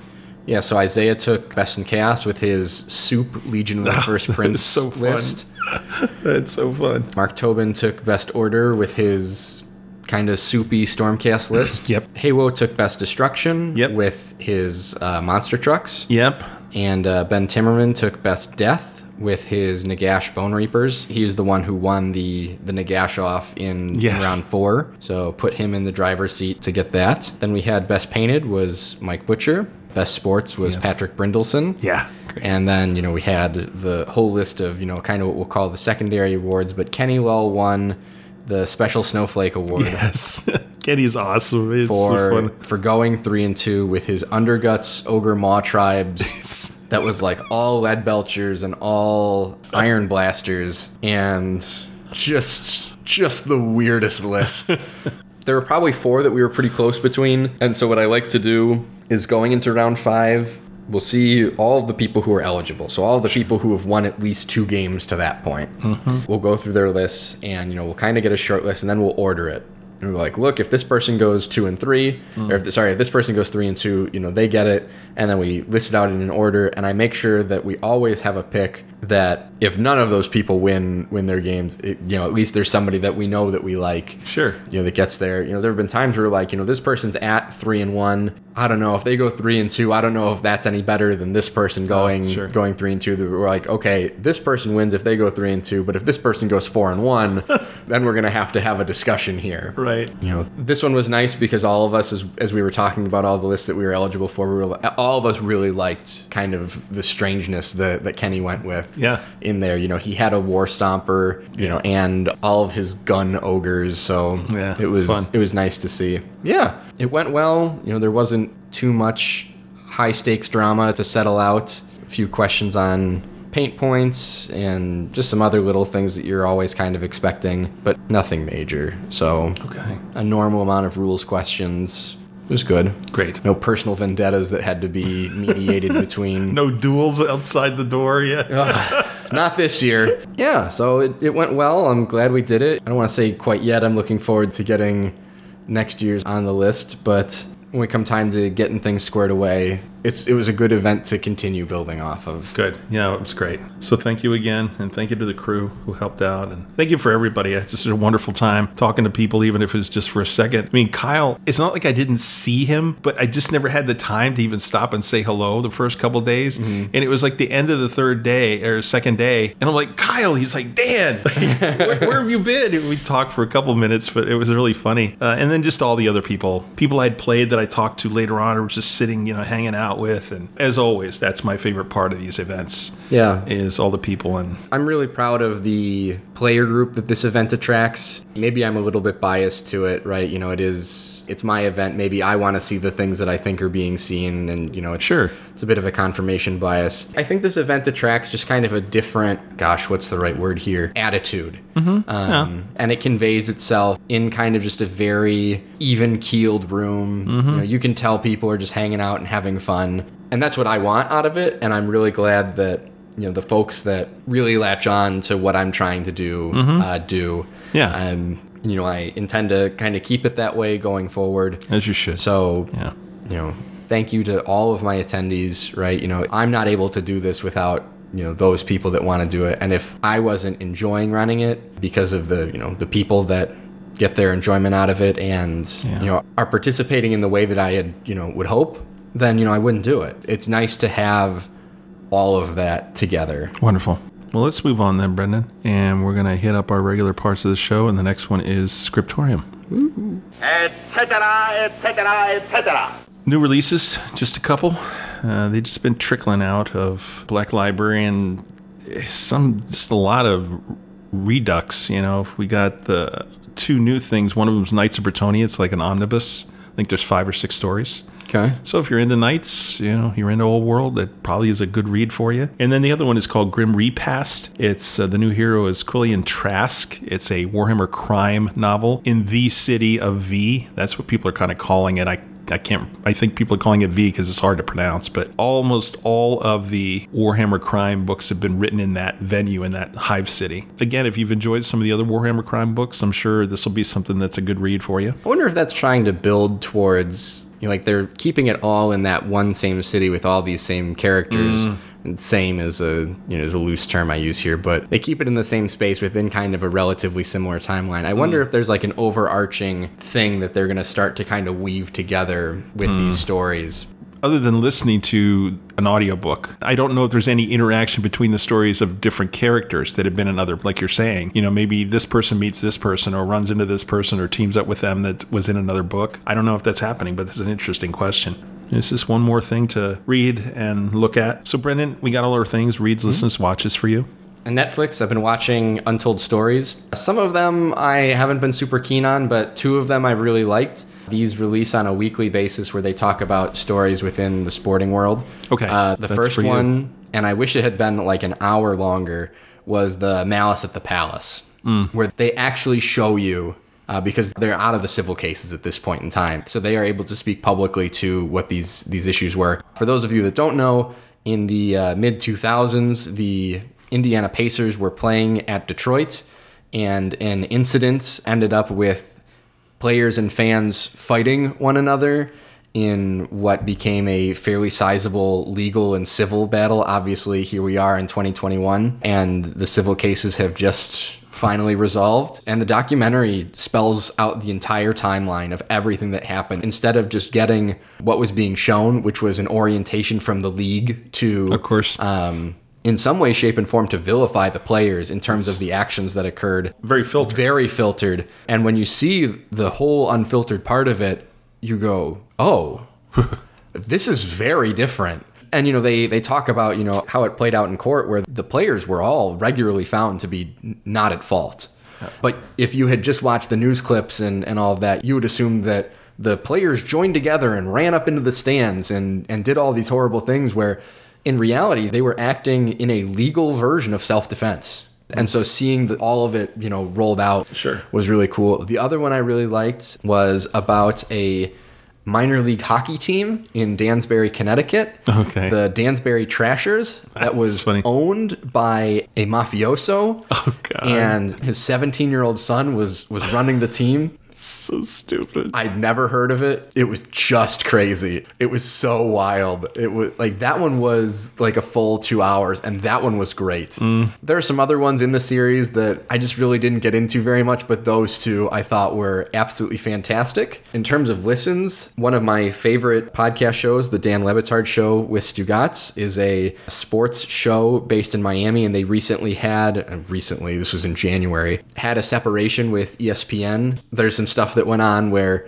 Dan wanted no longer to be part of that organization. sure. They had treated his staff in an inappropriate way, and, Okay. and he said, "Screw it, I'm out." So they started their own media company, and as part of it, they've only recently, you know, been kind of building out what it is that this. Is. But they've been look like. successful so far They have been successful. That's wonderful. And they've been pulling in different creatives because they want to do kind of the sports thing a little bit differently. Sure. And they're able to because they're a smaller, more agile organization. And they got the former president of ESPN to run their organization. Oh, that's interesting So they have recently pulled in a podcast that has existed for a long time and I didn't know about it to do a special like after action version of their podcast. So the show is called the Shutdown Fullcast, and they are a college football podcast. Oh wow, you're gonna love that. Oh man, I have been listening to the show nonstop for about a week. that's and- great, man. Good, good. And it's called again. the Shutdown Fullcast, the show that they do in relationship to Meadowlark Media, which is the name of the company for the Dan Le Batard show, is the Shutdown Fullcast After Dark. Where so after the college football games end for the night on Saturdays, you know, they go live and, you know, you don't have to sit there and listen to it at 11:30 p.m. You can pick it up the next day. It's like as we leave here, I see that it's downloaded and I'm going to get in my car and listen Yeah. to the episode from last night. It's four folks, you know, three guys and, and a woman who talk Sports. well, and not really, because they love college football for the same reason I do, where it's pageantry and nonsense for the sake of nonsense, Mm. and you have all of these layers of things that are ridiculous and all of these That's machinations that come together, and they sit That's there and they funny. just they enjoy it by making fun of it. Okay. And Cool. I have thoroughly enjoyed it. It has been an absolutely wild ride. And if you're not a college football person, they in the off season, not a lot of stuff happens in college football, but they still keep releasing episodes. Mm-hmm. They do other episodes about, you know, other things. So like they have, you know, they'll ask their listeners to write in with stories about different things. So they have what are called quote unquote disaster episodes where, you know, they'll send out a, a topic to the listeners and they're like, hey, give us all of your best school disaster stories. Oh, that's funny. And, you know- all anecdotal stuff. That's Yeah, great. it's all just crazy. All right. Really enjoyed. it. It has been really That's good. wonderful. Uh, what about you, Dan? Oh, okay. I finished reading my Genevieve omnibus, which was wonderful. It actually had a semi-happy ending, which was kind of fun for this vampire, beautiful vampire who's been alive for like thousands of years. You know, she's been around forever. And she's so different. One of the reasons I like her as a character than like Neferata or, you know, um, who was Mannfred's sister? Isabella. Isabella, yeah. I mean, you just you've had these stories about these other vampire, you know, female vampires who are just brutal and and bloodthirsty and ruthless, you know. And you have Genevieve over here. Now you don't mess with Genevieve because she'll she'll cut your head off. Sure. But she's also got this compassionate side, and she's she's trying to defend people who are defenseless, and she's got that other side, and so she's really an interesting vampire character. So I've really enjoyed that. I'm starting a series. I finished uh, last time I talked about finishing Dark Mechanicus, the second you know Grey Knight's book, and so I'm starting Hammer of Daemons, which is my favorite of the three. Uh, but I'm also starting a series called Ri- the first book is Rise of the Rangers. I think it's called the Echo Sagas, but it's basically kind of humans, elves kind of a thing, but it sounded really interesting. So I got the first book just to try it, just like I did with the mercenary thing. I don't know what it's going to be like. It's 12 books in the series, but it's a hard copy rather than an ebook or listening because I always like having a Dead Tree book to read. So I'm kind of alternating between my Grey Knights in this book. Kind of trying to read both parallel uh, because I'm just taking a break, you know, from one or the other. Sure. And so far, it's been really interesting. So I'll let you know more. Listens, I'm starting to listen to Return of Nagash, which has been fascinating. I just, you know, I'm at the point of the story where Arkhan and Mannfred like run into each other across a bridge. And so the first thing is Arkhan throws a couple little spells. Mannfred just like deflects them and throws a couple back. And then an hour later, they're like throwing spells at each other and it's really serious and they're both still doing it. And then like another hour or two hours later, the undead are starting to rise out of the river and the and they're throwing undead at each other. It's just hilarious to hear this back and forth. And they can't do anything to either one. It's just like this pointless confrontation. It's just it's really cool though. Really cool story with characters either love or you hate, but that's been really good. I know it's going to take me a while because my hobby is so slow tracked, and that's when I usually listen to stuff. But I'm trying to pick it up while I'm cooking or doing something else around the house, and I'll get through it. But it's been really, really enjoyable. Sure. Watching yesterday, I talked to you before the show about this, but I had with three of my my sons, I had, we had a John Wick movie marathon, so we watched all three John Wick movies back to back, and it was amazing to watch day. those movies again. It was great. We went from like four till I think ten thirty. We had barbecue and we cooked out and just sat and had some beer and talked through these movies. And it's funny because we're all pretty familiar with, you know, guns and weapons and carrying and all the accessories and things and how you reload and do these things. And we were just like being critical, you know, and without even thinking about it. It wasn't we weren't being vindictive. It just kind of came out like there's no way that was a movie thing. And finally Ah, so you watch it the same way I watch Pacific Rim, and I go, ah, It's crazy. Yeah, and Nick was finally, he goes, you know what? We would be horrible to watch these movies with if it was anybody but us. we had a great time. So that was fun. And then I'm watching every episode of Cowboy Bebop. I finished the first five. It's such a great show. You got to watch it. I mean, but it's so different. Like after you watch the first one, you'll know if you're going to like it or not. In the title, people have been, you know, a couple people have emailed and asked where the title come from. Well, bebop is a style of jazz, and the cowboy reference is they're mercenaries and they're called quote cowboys. That's what their nickname is. Mm. It starts out with this really cool. You hear this bass playing in the back, and you hear you know jazz instruments and Spike is like, let's go. And all of a sudden the music just lights off. And just the minute and a half introduction song, if you haven't heard it, you should like watch it on YouTube or something. That'll tell you what kind of a show it is. Um, but it is anime and it is fun and the characters are amazing. And yeah, so it's really good. And I'm really enjoying watching that while I'm working out. I get through about an episode and a half by the time I finish, but that's great. Two things on Netflix that there are trailers for that I'm kind of looking forward to watching. The first one is The Fourth Matrix. In fact, we were just talking about it last night. Uh, it's called Resurrections. Interesting that they're making this now. We were kind of asking, like, why now? It's been a long time since the third Matrix movie. The good news is that Keanu Reeves, and I'm trying to think her name is Carrie, and I can't think of her last name, who played Trinity in the first movie, are, are in this. So at least they got two of the best characters have come back but it looks interesting. You watch the trailer and you, you can decide, but I'm looking forward to at least giving it a try. And then the other one is a really interesting trailer for a World War II story called The Forgotten Battle. Most people, of course, aren't aware of this, but the Allies really needed after D Day to get a major port that they could bring their supplies in through. And they were having a hell of a time capturing the channel ports like Boulogne and some of the others because the Germans had literally just turned these things into fortresses. Because obviously. Yeah, because obviously. Admiral Ramsay and a couple other British senior British officers went to Montgomery and said, "Let's capture Antwerp. We can do it. I'll take the navy in there, and we're going to take. We need these, you know, military units like army units, and we can take Antwerp. If we take it." Before the Germans have a chance to fortify the estuary leading up to it, we can get in there and get it done. Well, Montgomery, who screwed up in Market Garden, and he's he's of course I've mentioned this before. My he's Dan- one of the Dan biggest screw ups. Dan has a deep vendetta against a man who died a long time ago. This in- guy just- in a war in which he never fought. in. and so many people died because he was an idiot. So he's like it he would not commit these few resources relatively that he needed to take Antwerp because he was so worried about Market Garden and making sure that was successful, even though it was a total flop. Real good job on that So- one. yeah, right. So if he had taken Antwerp, it would have made a huge difference. But this particular thing, and the reason it's called the Forgotten Battle, is they ended up having to take the estuary, and there was a major like fortification on the, uh, I think it's called the Scheldt estuary, and there was this causeway that was like a mile long that they had to cross to get to this fortress, and it's about them going over this causeway and trying to break through, and so they created some other pieces around it, but it looks really cool. That sounds you- that sounds super interesting. if you're into World War II. And again, it's something most people it, don't and it's know a about. movie or is it? It's, a, it's like a movie, yeah. okay, and it's, it's so it's a movie, not a documentary. It is a movie, thing. yeah. Okay. So uh, it's called The Forgotten Battle, but it looks looks really really cool. Uh, and then of course the big thing is that in five weeks Dragonfall.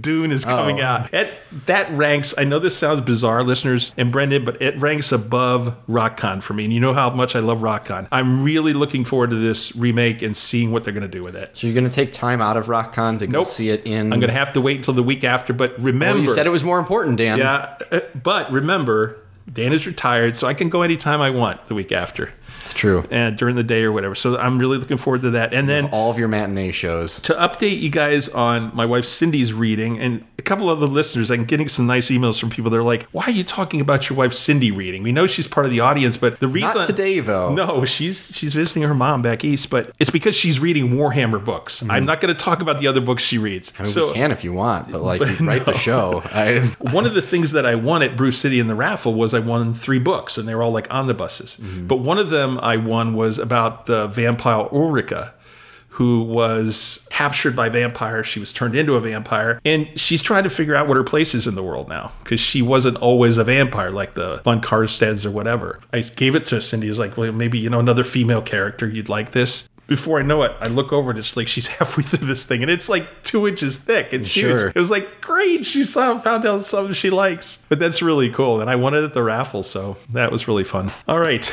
reading is over. Brendan, it is time for our five questions. yeah.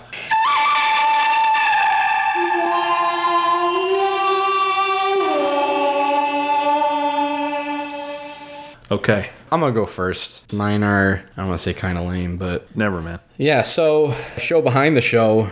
Uh, normally we have Jersey Mike's for lunch. Yeah. We did not have Jersey Mike's for lunch today. I was very concerned. Dan, hot dogs or hamburgers? Hot dogs all day. Love hot dogs. Okay. Even though you had both. I did have both today, yeah. So, listeners, just to put that in some context, I texted Brendan earlier this week and it was like, we're going to have Chinese food. Are you okay with that? And he was like, well, I don't want it hot. And so I was like, it won't be. Don't worry about this. So, Well, because you had offered me specifically Yeah. curried chicken. curried chicken, yeah. And you were concerned. And then I added orange beef to the menu. But then after our cookout yesterday, all the food didn't get eaten. So then we had hamburgers, hot dogs, and pulled pork too. In addition So we had like a whole buffet. So yeah, I would take the hot dogs. Very full. Brew City Brawl 2022. Hmm. 3,000 points or 2,500 points? 3,000. Okay. Go for it. Yeah. I think if you're going to do it, just do it. If, if you're going to go over 2,000, just commit to the big game. And it worked out fine. People found models to bring and things to do. And I don't know that the, ex, the taking the 500 off is going to make a huge difference, honestly. So yeah, go for it, man. Okay. Please. Well, I'm glad I have your permission. Yeah.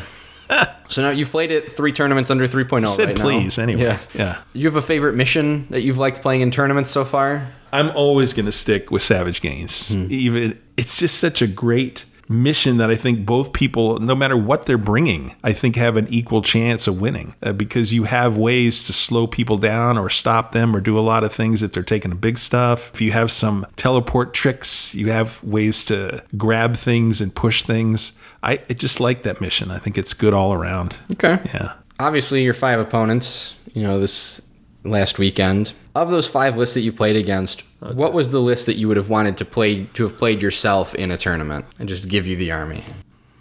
Not Nighthaunt because I played them. It has to be that list Yeah. specifically, though. I don't know. I think I would like to try that daughter's list. Okay.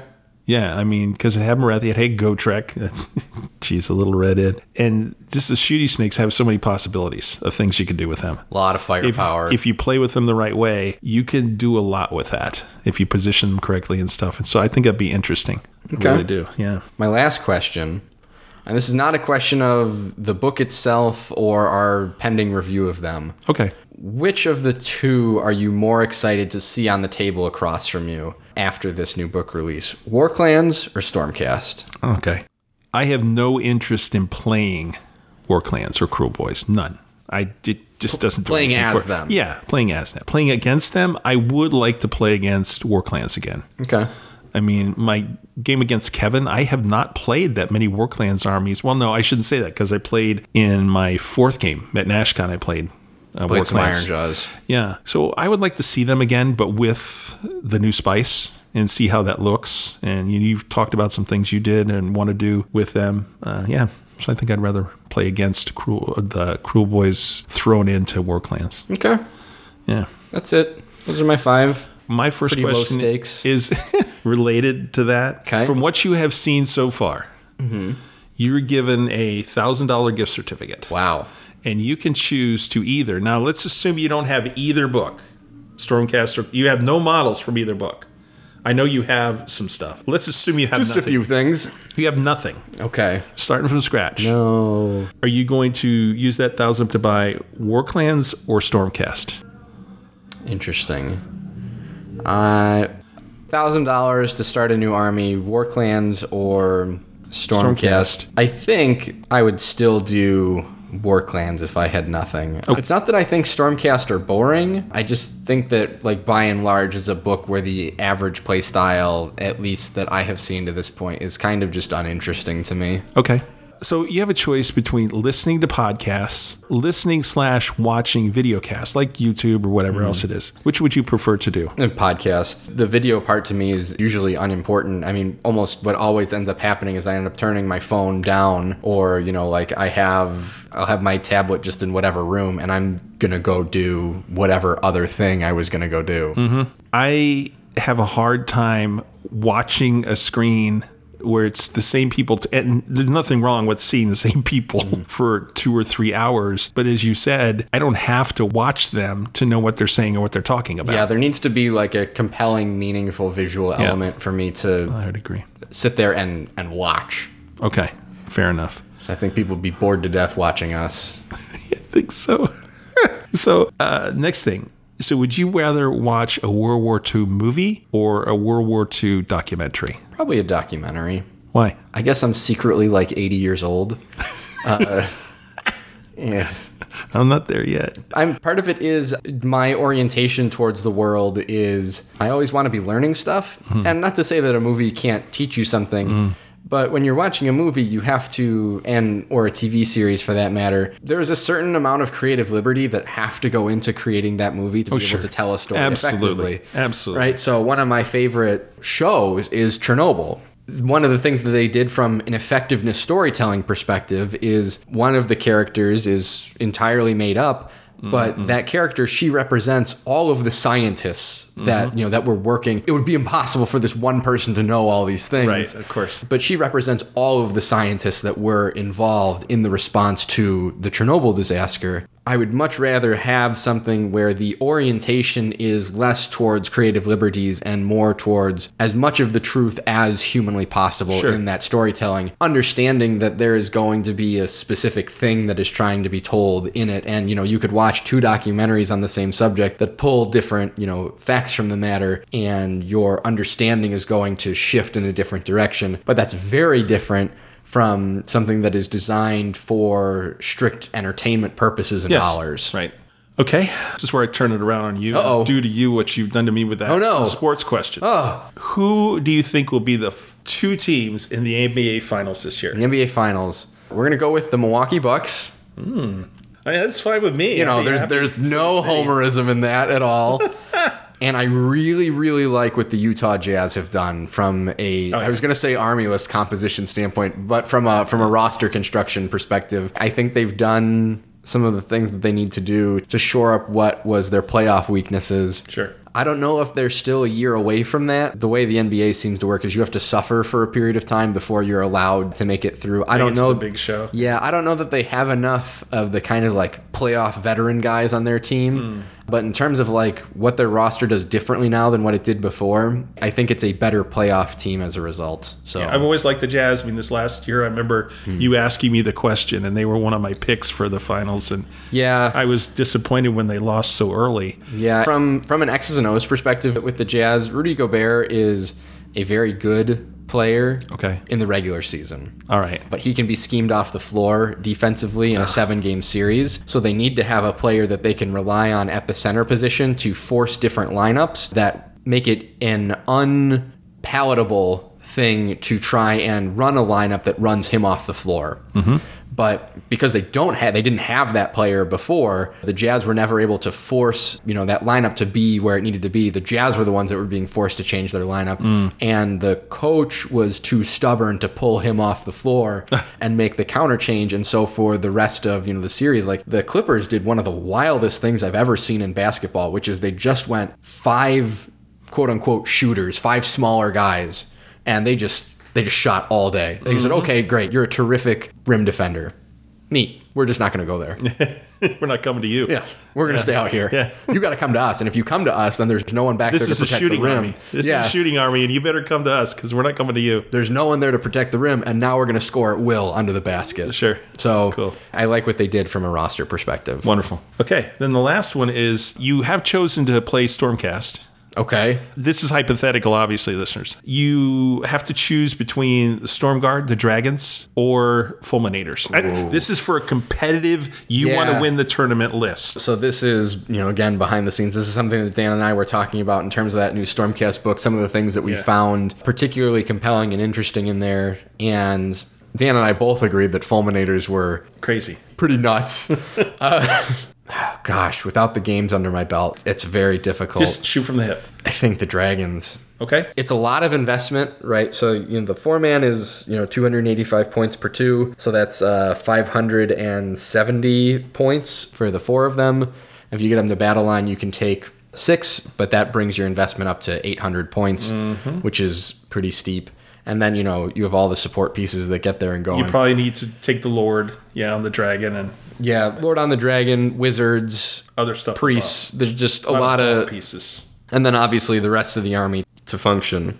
The fact that you know you can get them to to be 24 inch moving, the fact that you can get them as powered up as you can get them. Sure. The shooting attacks to sup- at range remove the support pieces of your opponents. There's just a lot of stuff. I think is the easiest way of putting it. That going to be a very tall order to beat. Where with the fulminators, their greatest weakness in comparison is their inability to fly on their war scroll. Mm-hmm. So you, Dan, can just say, okay, you know, this is a roughly 500 point unit that you have going here that on the charge will destroy anything, but off the charge is basically nothing. You can throw a unit of 10, 20 chainrasps in there, a markedly smaller investment than than what mm-hmm. your opponent has made, and you just go, you're stuck here now. You can't leave. You can't even retreat. Because there's no way out. You know, you're stuck in here with me, kind of a thing. I just held from my 100 points, just held your 500 points up. Right. Yep. Okay. That's not something that you can do with the dragons. The steps that you would have to go through to lock the dragons into fights that they mm-hmm. don't want to be in is Much different. quite a lengthier and more complicated process Okay. and not necessarily worth it. Okay. Fair enough. Dragons it is. All right, Brendan, we're ready to close the show. There is something going on around here. Something you may not even know about. Episode 82. You've waited all this time to hear what we are going to do for books next episode in a couple weeks, we hope. Um, obviously, there's two books that have to be reviewed. we Are going to do both of them at the same time, talking over each other. Good luck. Ooh, teaser. Yeah, really. We we, We, we actually have not decided. we this is another behind the scenes thing. We talked today for quite length before we started recording. Like, what do you think? And we're like, we don't know yet. So we honestly don't know. We do know we will be recording either War Clans or Stormcast next episode. Look forward to that, whatever it is. Brendan, if we decide, maybe we'll just have you tweet it out or some. Some people have an idea, but we just don't know, guys. Uh, and the good news is that we have at least a couple more episodes of Battle Tomes, and maybe by that time we will have some word on the Chaos book that's supposed to come out in uh, October. Yeah, we'll see about that. We'll see that, right, if that happens. But that's at least a couple episodes we have to talk about, and, and we may have other things. We'll have events we've been to we can talk about and those kind of things as well. It's all good. Thank you for joining us for the ride again, and we hope you are staying safe and healthy. Brendan, thank you as always for being part of this craziness. And thank you. You guys take care, and we will see you next time around. Bye. This is Hey.